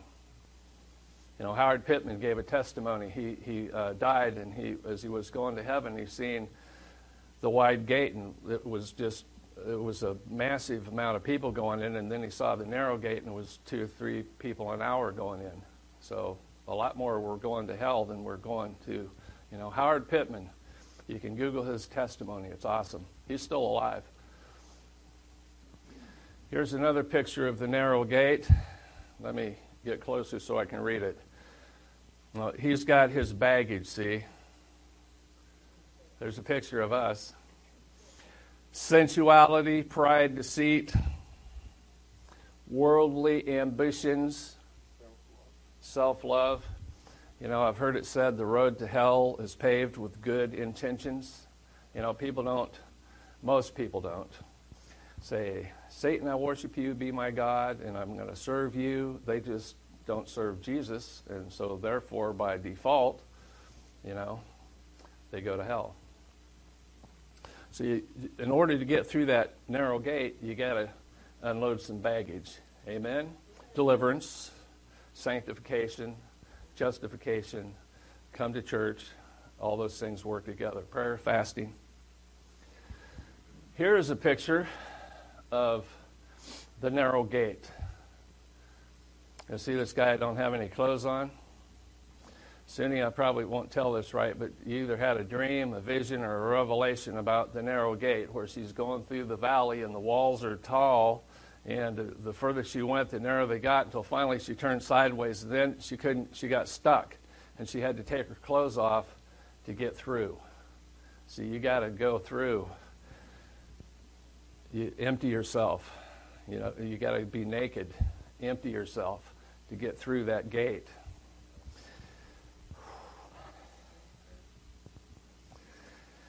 Praise the Lord, I'm talking to somebody. You know, Job says, naked I came, naked I go. That's how we're going to go too. That's how we came, it's how we're going to go. You're not going to take your baggage with you. So, Pastor Keith, one of my mentors,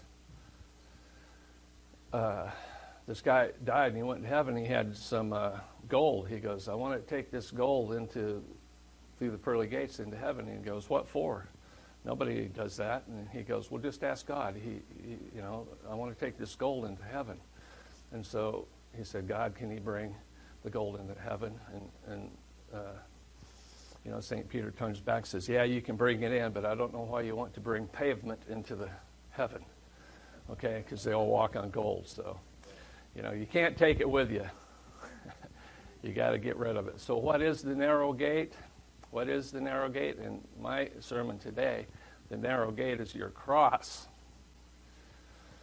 Luke 9:23 says, and when he said to them all, if any man will come after me, which is us, man or woman, let him deny himself and take up his cross on Passover and Christmas and come follow me. Is that what it says? You got to take your cross up every day. I know, Sunni, I'm talking about myself. Okay, see, I don't pick up my cross every day. Sometimes I pick up my baggage, and then we have a few issues, right? Sunni has an issue with me because I picked up my baggage. I'm just being real. You know, we all live here from time to time. We have to pick up our cross, you know. That's the valley of the shadow of death. You know, this thing represents death. People hate the cross. No, we all have a nice little cross hanging on our wall at the house, and, you know, we got it on our necklaces and our jewelry, but, you know, it symbolizes death. It symbolizes we have to, see, the deliverance pastor, we cast demons out of people, but not everything's a demon. It's not everything's demonic. You know, we have free will, and we make a lot of wrong choices. You know, we screw up our own lives because we make the wrong choice. So not everything's a demon. Not everything, you know, we give the devil way too much credit. Well, the devil made me do it. No, you did it to yourself. Let me lower this down here.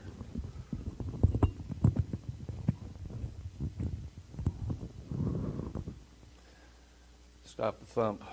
Okay, here's the picture of our leader, Jesus, the captain, the host of the army, and the army, that's us. We're the army. We're the army of God, and we are supposed to be taking up our cross. And so everybody has a cross. It's different. Mine's different than Sunni's, different than all of you. Yeah, CD, Alfredo. We all got a different calling. We all get a different direction. We all got different jobs, but it's called life. And we pick up our cross. That's what we're supposed to do. Now look at this scripture here. This is scary. Matthew 10:38. And if anyone who does not take his cross and follow me is not worthy of me. You know, the scripture talks about a guy goes to heaven and Jesus tells him, I don't know who you are. And the guy goes, he's shocked. He's blown away.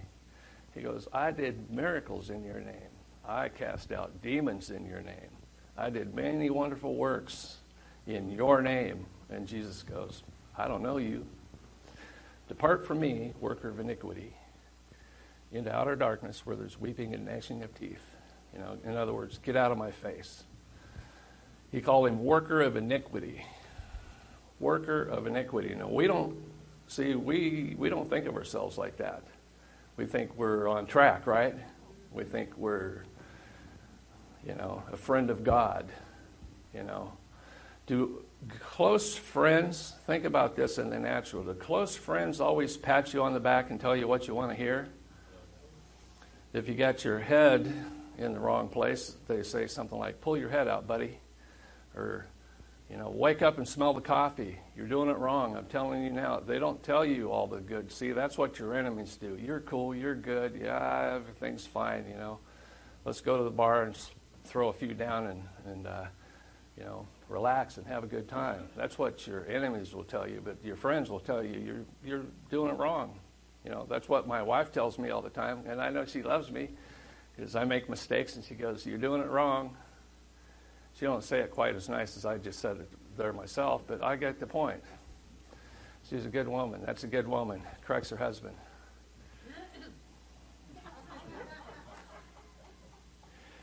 You're welcome. Okay, be not equally unyoked, right?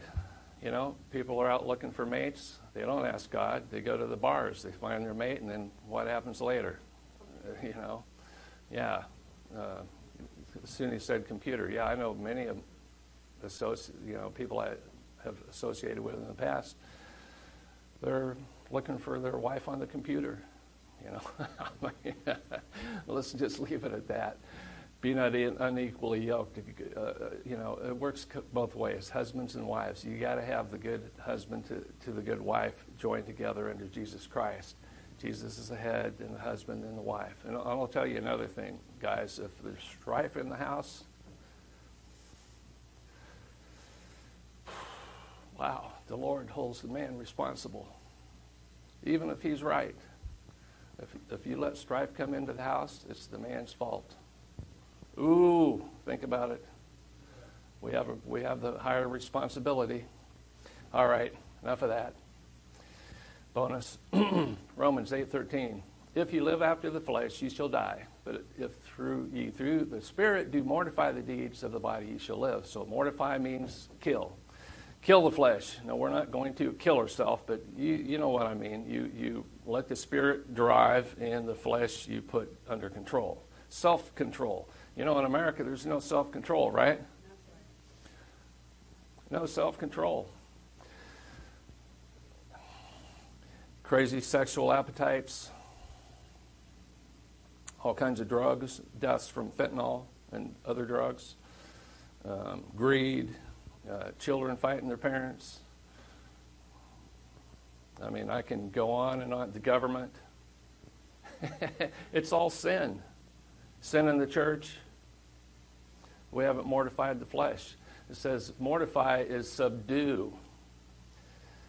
And I should have changed this. It says by self-denial or discipline. I'm going to say self-denial and discipline. And, you know, Americans are spoiled. I'm spoiled as much as anybody else. But, you know, we don't have enough discipline. Very few people are disciplined enough. I certainly wasn't when I was in school, and soon he goes, I can tell you never listen to your mama.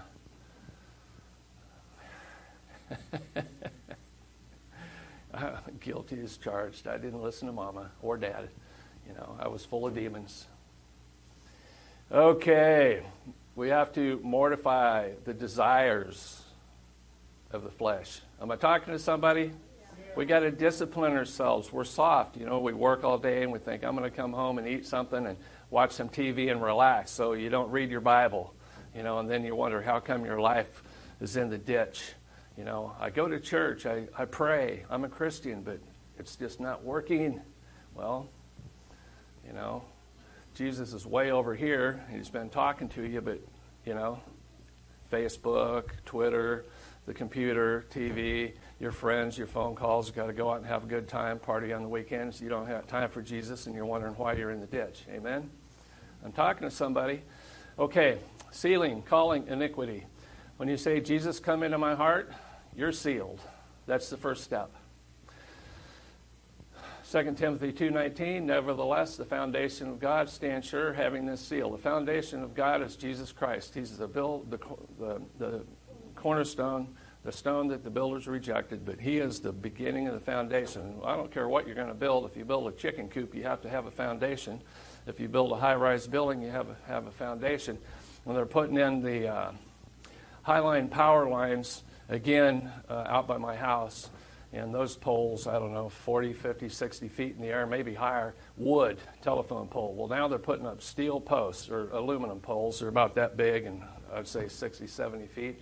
They have a auger about this big around, about, I don't know, 20 feet deep, and that thing goes 20 feet down in the ground. Put in a wire cage full up with concrete and great big bolts, and that thing, that's, you know, probably at least half in the ground of what you see, kind of like an iceberg. You know, you see a little bit of the iceberg and a lot more is below. So they're building a foundation because, you know, it's windy out where I live. And so anyway, the foundation, God, you know, we have to stand on the rock. Remember the parable about the man that built his house on the sandy soil, and the winds came and the house fell. But if you stand on the rock, you build your house on the rock, the winds come, the storms come, but your house still stands. So it doesn't mean you're not going to be tried and tested. We'll all get that. But when we're on the rock, then after the testing, and you pass your test, and your wife is smiling, your house is still standing on the rock, and there's no witchcraft in your house because everybody's happy. You know, if mama's not happy, nobody's happy, right? So guys, you got to keep them happy. Keep them happy. It's a lot easier to keep them happy when you get good food, when you get to sleep in the same bed instead of the doghouse. The Lord knows them that are his. Yes, sir. And you know what? So does the demons, because the disciples came back and, you know, they said even the demons are subject to us. So they know who we are in the spirit realm. You know, we don't think about these things about our spirit, but in the invisible kingdom, when we move, these spirits, they know if we got a big sword or a pocket knife. They know if we got a clean heart or if we've been playing on the internet or some other debauchery. They know. They know very well. And let every one that names the name of Christ depart from iniquity. No, you have sin, transgressions, and iniquity. Iniquity is the sin that's in your generations that come down the bloodline. And so, like, for example, It says a bastard shall not enter into the congregation for 10 years. So an illegitimate birth creates a 10-year generational curse. And the other curses are just 3 to 4 generations that they'll visit the iniquity on the fathers, of the fathers onto the 3rd and 4th generations of them. The Lord says, of them that hate me. So if you've got iniquity in your bloodline, the Lord says, you hate me. And so we're to root out iniquity, which is different than transgressions and sins. A little sin, we can just go, Lord, forgive me, I repent, and you can get that sin forgiven. And I'm not saying you can't get iniquity forgiven, because we do forgive iniquity, but that's not a little Band-Aid like forgive me. Those things you have to work at. So, you know, for example, if you have anger in your bloodline, I'll just say in my instance, you know, going and, you know, we did a 21-day water fast, and you think, boy, I'm going to get cleaned up. I'm going to come back, and you know what? I've been back 2 weeks, and Suni told me the other day I'm the biggest hypocrite I've ever been, that I'm full of iniquity. And the loving Mrs. Young, she told me the truth, you know, and I feel like, you know, I got to go back and do some more fasting, because Pastor Lou has the same obstacles in my life that you guys face. You know, I have this in my bloodline. It's not something I want to have, but, you know, it just doesn't come out because you go, help me, Lord. I want to get this rid of this. You have to fight and work and route that thing. And you got to continually to stay on top of it, because it wants to eat your lunch.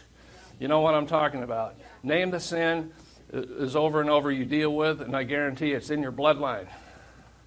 Somebody up your bloodline did something that displease the Lord, and it's a curse traveling down the generations. That's what iniquity is.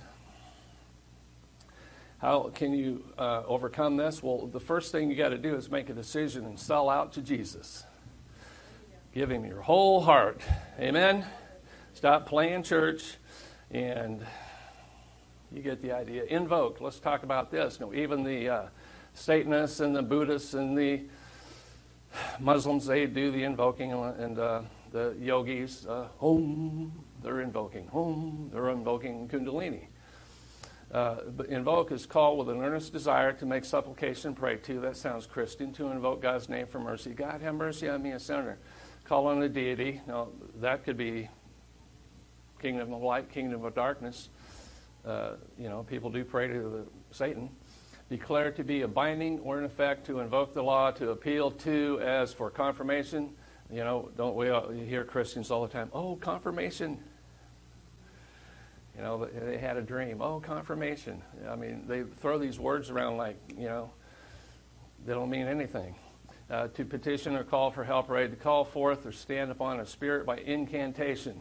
Oh, you know, the Satanists do that. So we invoke Jesus. We invoke the Holy Ghost. We're naming the name of the Lord Jesus. So Philippians 2:12, wherefore, my beloved, as ye have always obeyed, not as in my presence only, but how much more in my absence, work out your own salvation with fear and trembling.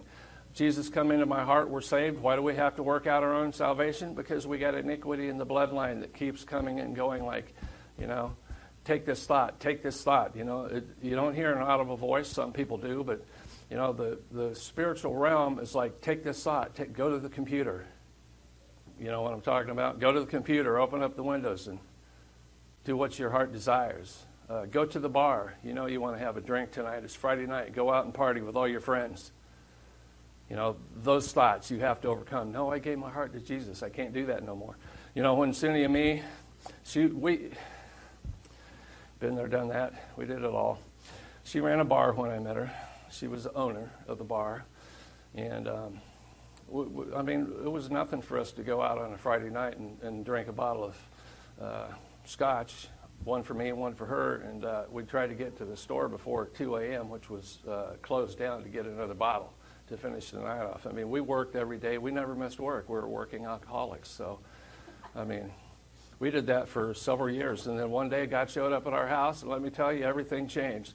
Every friend we had thought we went into a cult, and I mean, overnight, we had friends, and the next day, no friends. Because Lou and Suni are in a cult, they're nuts, they won't come out and party with us no more. I mean, drinking, smoking, cussing, everything changed. I mean, that's salvation. That's real salvation. Everything changed. that shocked everybody. Our family is still shocked. That's salvation. What is it that we're working out? Well, a lot of stuff, but iniquity. Iniquity is a generational bloodline curse, which is physical, so it could be cancer. So the last can opener deliverance class that we had, which was, I think, 2 months ago, Suni? We had February 19th, we had some people up here, and not a lot of people, but so when it was over, Suni goes, come forward, we'll pray individually. So one of the people that came forward, we just prayed a little short prayer and asked for healing. And later, this person called, and he goes, like, I had irritable bowel syndrome for many, many years, and after you prayed, no more problems. So, you know, when you have something for many, many years, that's an iniquity sin somewhere coming down the bloodline. And what could cause irritable bowel syndrome? It could be anger against your brother, you know, eating you up from the inside out. So iniquity is different. And this is what iniquity looks like. It's a knotted cord. It's a black cord that's inside. So much stuff to tell you, but when you get saved, your spirit man, the whole spirit man, does not get saved. It's a portion. It's your heart type area that gets saved. And so you can still have a wounded spirit even though you're saved. There's problems that can be still in your spirit man. But the iniquity is a black, strong, knotted up cord, twisted, that's inside of your spirit man, or could be your soul. I'm not exactly sure where it is, but it's inside, which is operating to cause you to continue the sin of the ancestors in iniquity type of a curse. So that's a good picture of that. And here's a scripture, Isaiah 5:18. Woe unto them that draw iniquity with cords of vanity. There's cords of sin in the spirit realm. If you could see our spirit, there's cords attached to us that are cords of sin. And then it says, as it were with a cart rope. Now, we don't see the Amish going around today with their little horse and buggies, but, you know, a cart and a rope. This is the best thing I could find on the internet. No, doesn't that look like, you know what that looks like, right? The virus. Anyway. There's the cord of iniquity. It's attached to this guy. And this thing is sending thoughts of whatever, you know. We used to, I don't do it so much now, but when we were new in deliverance, we didn't know what we were doing. We'd speak to the spirits and we go like, what is your name and function? So these guys have a function. Some of it's cancer, some of it's anger, some of it's sexual sin, some of it's lust, some of it's alcoholism, some of it's drugs. I mean, they all have a function, see? This is different for what the sin is. It attaches. Now I can see I'm going to run out of time here. Here's another, you get the idea. James, thou believes that there's one God, thou does well. The devils also believe and tremble. See, the church has no fear of God, so, and we don't know what sin really is, and so we're just out having a good time. We go to church on Sunday, praise God, and then we go back out in the world and we haven't changed a thing. That's what I'm trying to get the point across today. All the trouble we see in America, I mean, gas prices going up high. Yes, you know, we have a president that, you know, we don't like what he's doing, but, you know, God sets up kings, he takes down kings. He turns the rivers is the way he wants to do it. He's there because God put him in office, because there's sin in America, and I'll even say the real reason is sin in the church. And so God is not surprised by what's going on, and he's not biting his nails and going, oh, I didn't see that coming. No, he put him there. And our job is to pray for the man. And I do pray for our president. It's difficult for me to do that, but he needs our prayers. God knows he needs our prayers. And then I pray for many other things in our government, for wickedness to be destroyed. But even the demons believe and tremble that there's one God. So shouldn't we? But wilt thou know, O vain man, that faith without works is dead? This is one of the biggest problems in the church. we come here, we hear a great message, and we go, man, that's good. I think I should do that. And then about an hour later, after you had your chicken dinner, you get back out and you just live your life like nothing ever happened. You know, you don't read your Bible, you don't pray, you don't fast. You know, I'm going to bring a message on fasting here in the future, but it will change the way you do business. Man, I feel so much peace right now since this fast. You know, the phone ringing, I need deliverance, and I need you over at my house, and man, Brandon, the phone's just bonkers, and my heart is like calm, man. Feels really good. And then soon she can push my buttons. She's not here, I can say that, right? Yeah. They're going to tattle on me. So you got to have works. It won't get you into heaven, but, you know, Howard Pittman, check his testimony out. The Lord says, you can come into heaven, but you're not going to get any rewards. And he started like I did many wonderful things in your name. And he said, I don't know you, depart from me. Pretty much told Howard, you can come in, but you won't have any rewards. He goes, have mercy on me, send me back. I'll do it right. And he's still alive today. He's still preaching God's word. It's a wonderful testimony, Howard Pittman. So you need to be, you know, I've been a Christian for 30 years. Great, what have you been doing? Well, I've been warming the pew. Well, get up off your blessed insurance. You know, part of the reason there's so much trouble in America is because the church has lost its voice. You know, we've been watching television too much. The political correctness, you can't say this, you know. They beat the disciples, threw them in jail, said, you can't preach in this name. They sang songs, and the angels opened the gates and set them free, and they kept preaching, and they kept beating them. The more they beat them, the more they preached. So, you know, persecution is coming, and when you're getting beat, start singing praise songs and worshiping the Lord, and don't shut up. We need to have a voice. We need to take the voice back in the public square. You know, this crazy transgender stuff, that's not God. And, you know, they call us the haters. We're the haters. You know, it's calling good evil and evil good. You know, we have to have a voice, and we have to pray, and we have to stand together. We got to lock arms and stick together, because we're like bananas. If you leave the bunch, you get peeled. That's why we need to come to church. We don't want to get peeled. So start doing some of these things. You know, I've been a Christian for 30 years. Great, what have you been doing? Well, hopefully you got, you know, here's, you know, something. Jesus come into my heart is great, but without the new birth, the radical change, you are not saved. That's like saying, I'm going to put a chair in my garage and sit down in there and call myself a car, but you still ain't a car. And you can say, I'm a chicken, but if I don't see feathers and eggs, you ain't a chicken. So you can say whatever you want to, you know, Jesus is my God, but if you're still out doing all that stupid stuff and nothing's changed, you did not get saved. There's no change, no saved. It says nothing changes, nothing will change, right? If you change nothing, nothing will change. How's it going? Same old, same old. We should never say that. Amen. How's it going? Highly favored, blessed, kicking the devil's butt. Confucius say, man who is coasting, he going downhill. No, I'm not touting Confucius, but you get the idea, right? We can't be coasting. Here's what we're supposed to be doing. We're pedaling forward, right? One of the songs that they sing here is, I will not give up. I keep moving forward. Well, that's what we got to do, you know. They say in one of the songs, moss doesn't grow on a rolling stone. You know, we're living stones. We're supposed to be moving.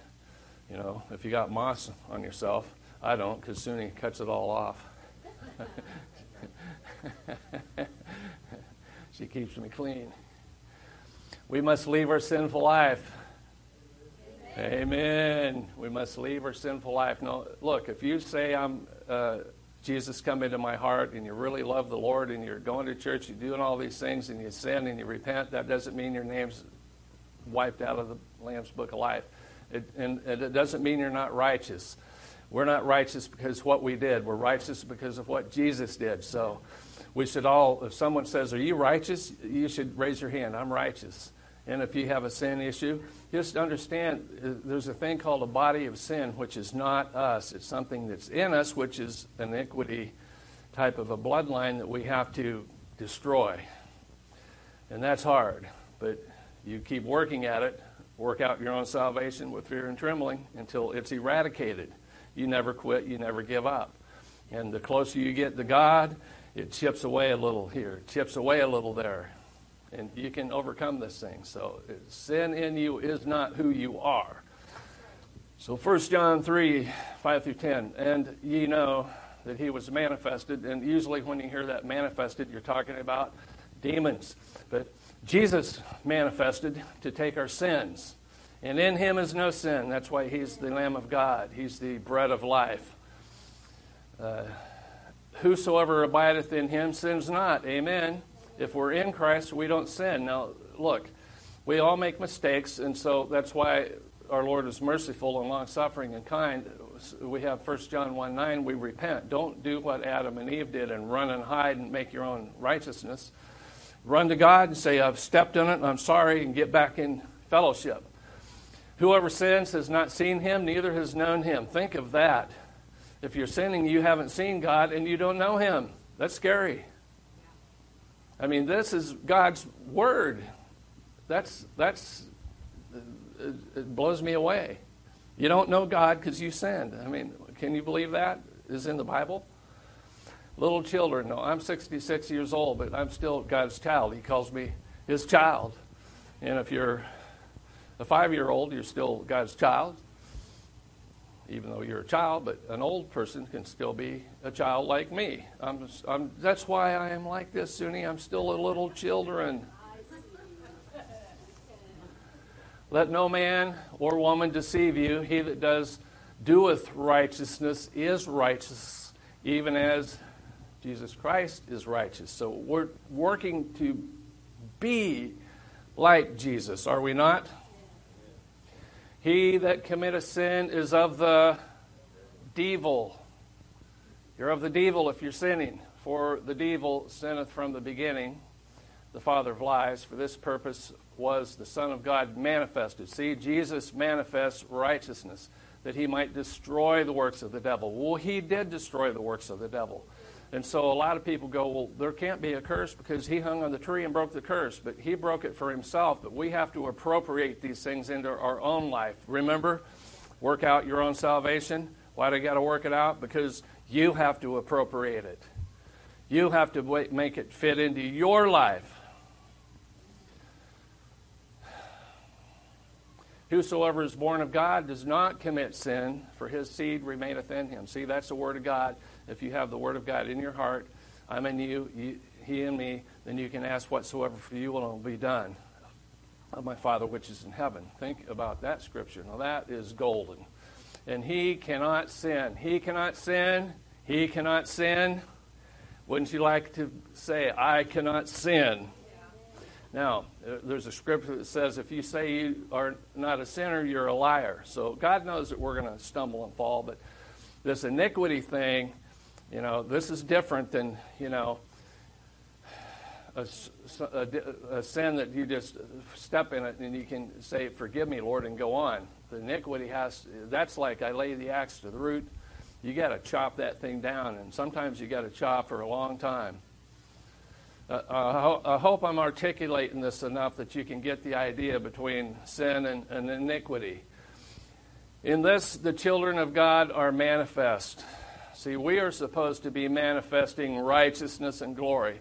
And the children of the devil, whosoever does not righteousness is not of God, of course, neither he that loveth not his brother. See, if you don't love your brother, your sister, you love your neighbors, yourself, it says you're unrighteous.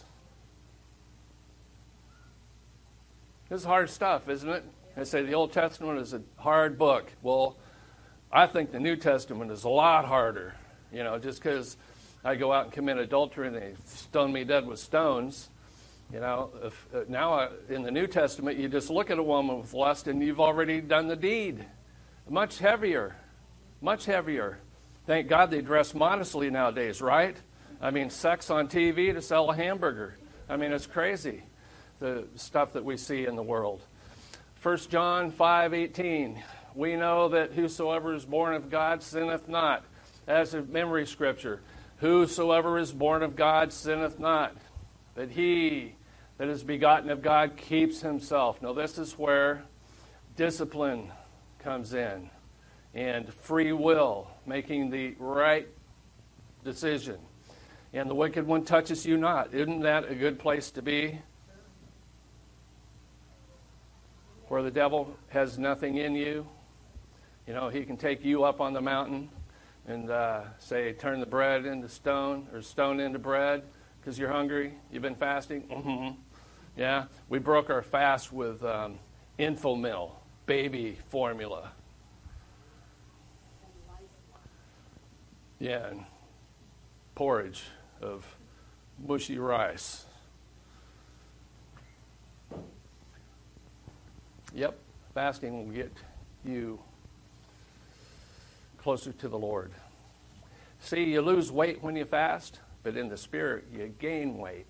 I can't wait to get to Honduras and start rebuking Satan and see how much the Lord's going to use us to heal these people.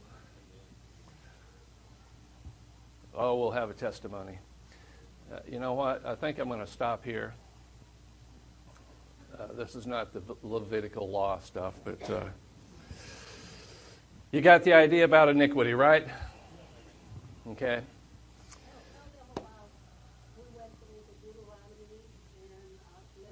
Oh, Sunni wants us to tell what we did, when one of the things we did when we were fasting.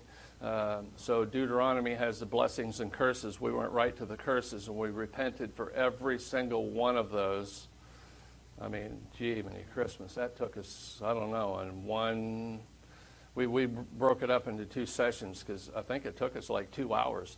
We broke the curses on ourselves, we broke the curses on our children, and we broke the curses on our ancestors. Ask the Lord to forgive all those, and they name them.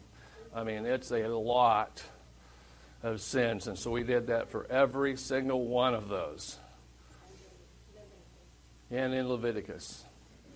So, spending time with God, you know, I feel much more peaceful, much more in control.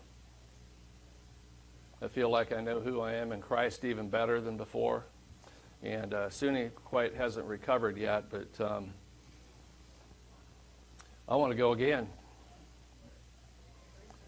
So I can, we got revelation. I'm not going to go into all of that, but the Lord was speaking to us, gave us direction. Yeah, I want to go again. And, you know, it's hard, you know, to close your business for, you know, we didn't just shut it down for 3 weeks. We, you know, it took me 2 weeks to get my head back on straight, because I'm weak. So you don't make any money for 6 weeks, and then you pay someone to feed your animals for 6 weeks, and then of course you got the monthly bills still coming in for 6 weeks. So you know, I mean, just the financially is difficult alone. But I still want to go back.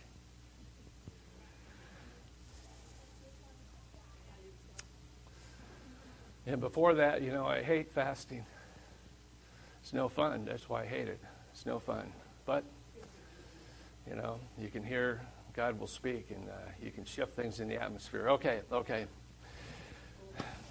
More in the future. Is there anything? Passover coming up. The 15th. Friday night at sundown will be Passover.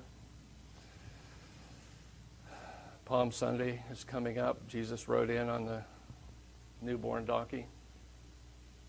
There's a lot of things happening this month.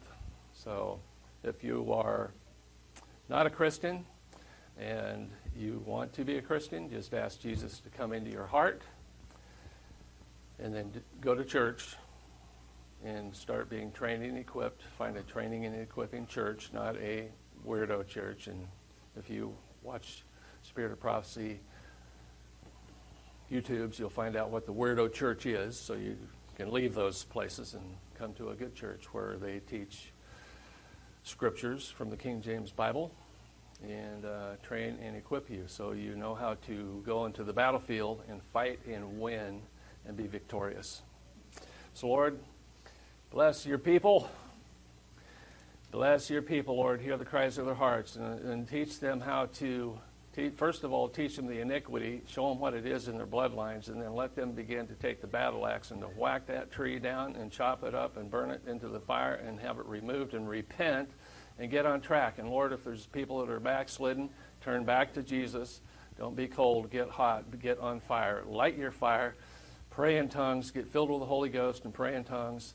And come to the... I'll say it this way. If you're a member of a church, you should be here every time the doors open. Join and lock arms, because in the future, we're going to be hunted down like dirty animals, and we're going to need each other. We're going to need to be able to pray for food to appear on our plates. We're going to need to be able to pray for angels to come and make us invisible and hide us from the enemy so that we can survive. Not yet, but in the future. So now's a good time to practice. Get prepared. Get prepared. So bless every one of you in the name of the Father, the Son, and the Holy Ghost. And be safe. I bind to you Psalm 23 and Psalm 91 in Jesus' name. Thank you for coming. In Jesus' name, amen. If you need prayer, come up here and we'll pray for you. God bless you.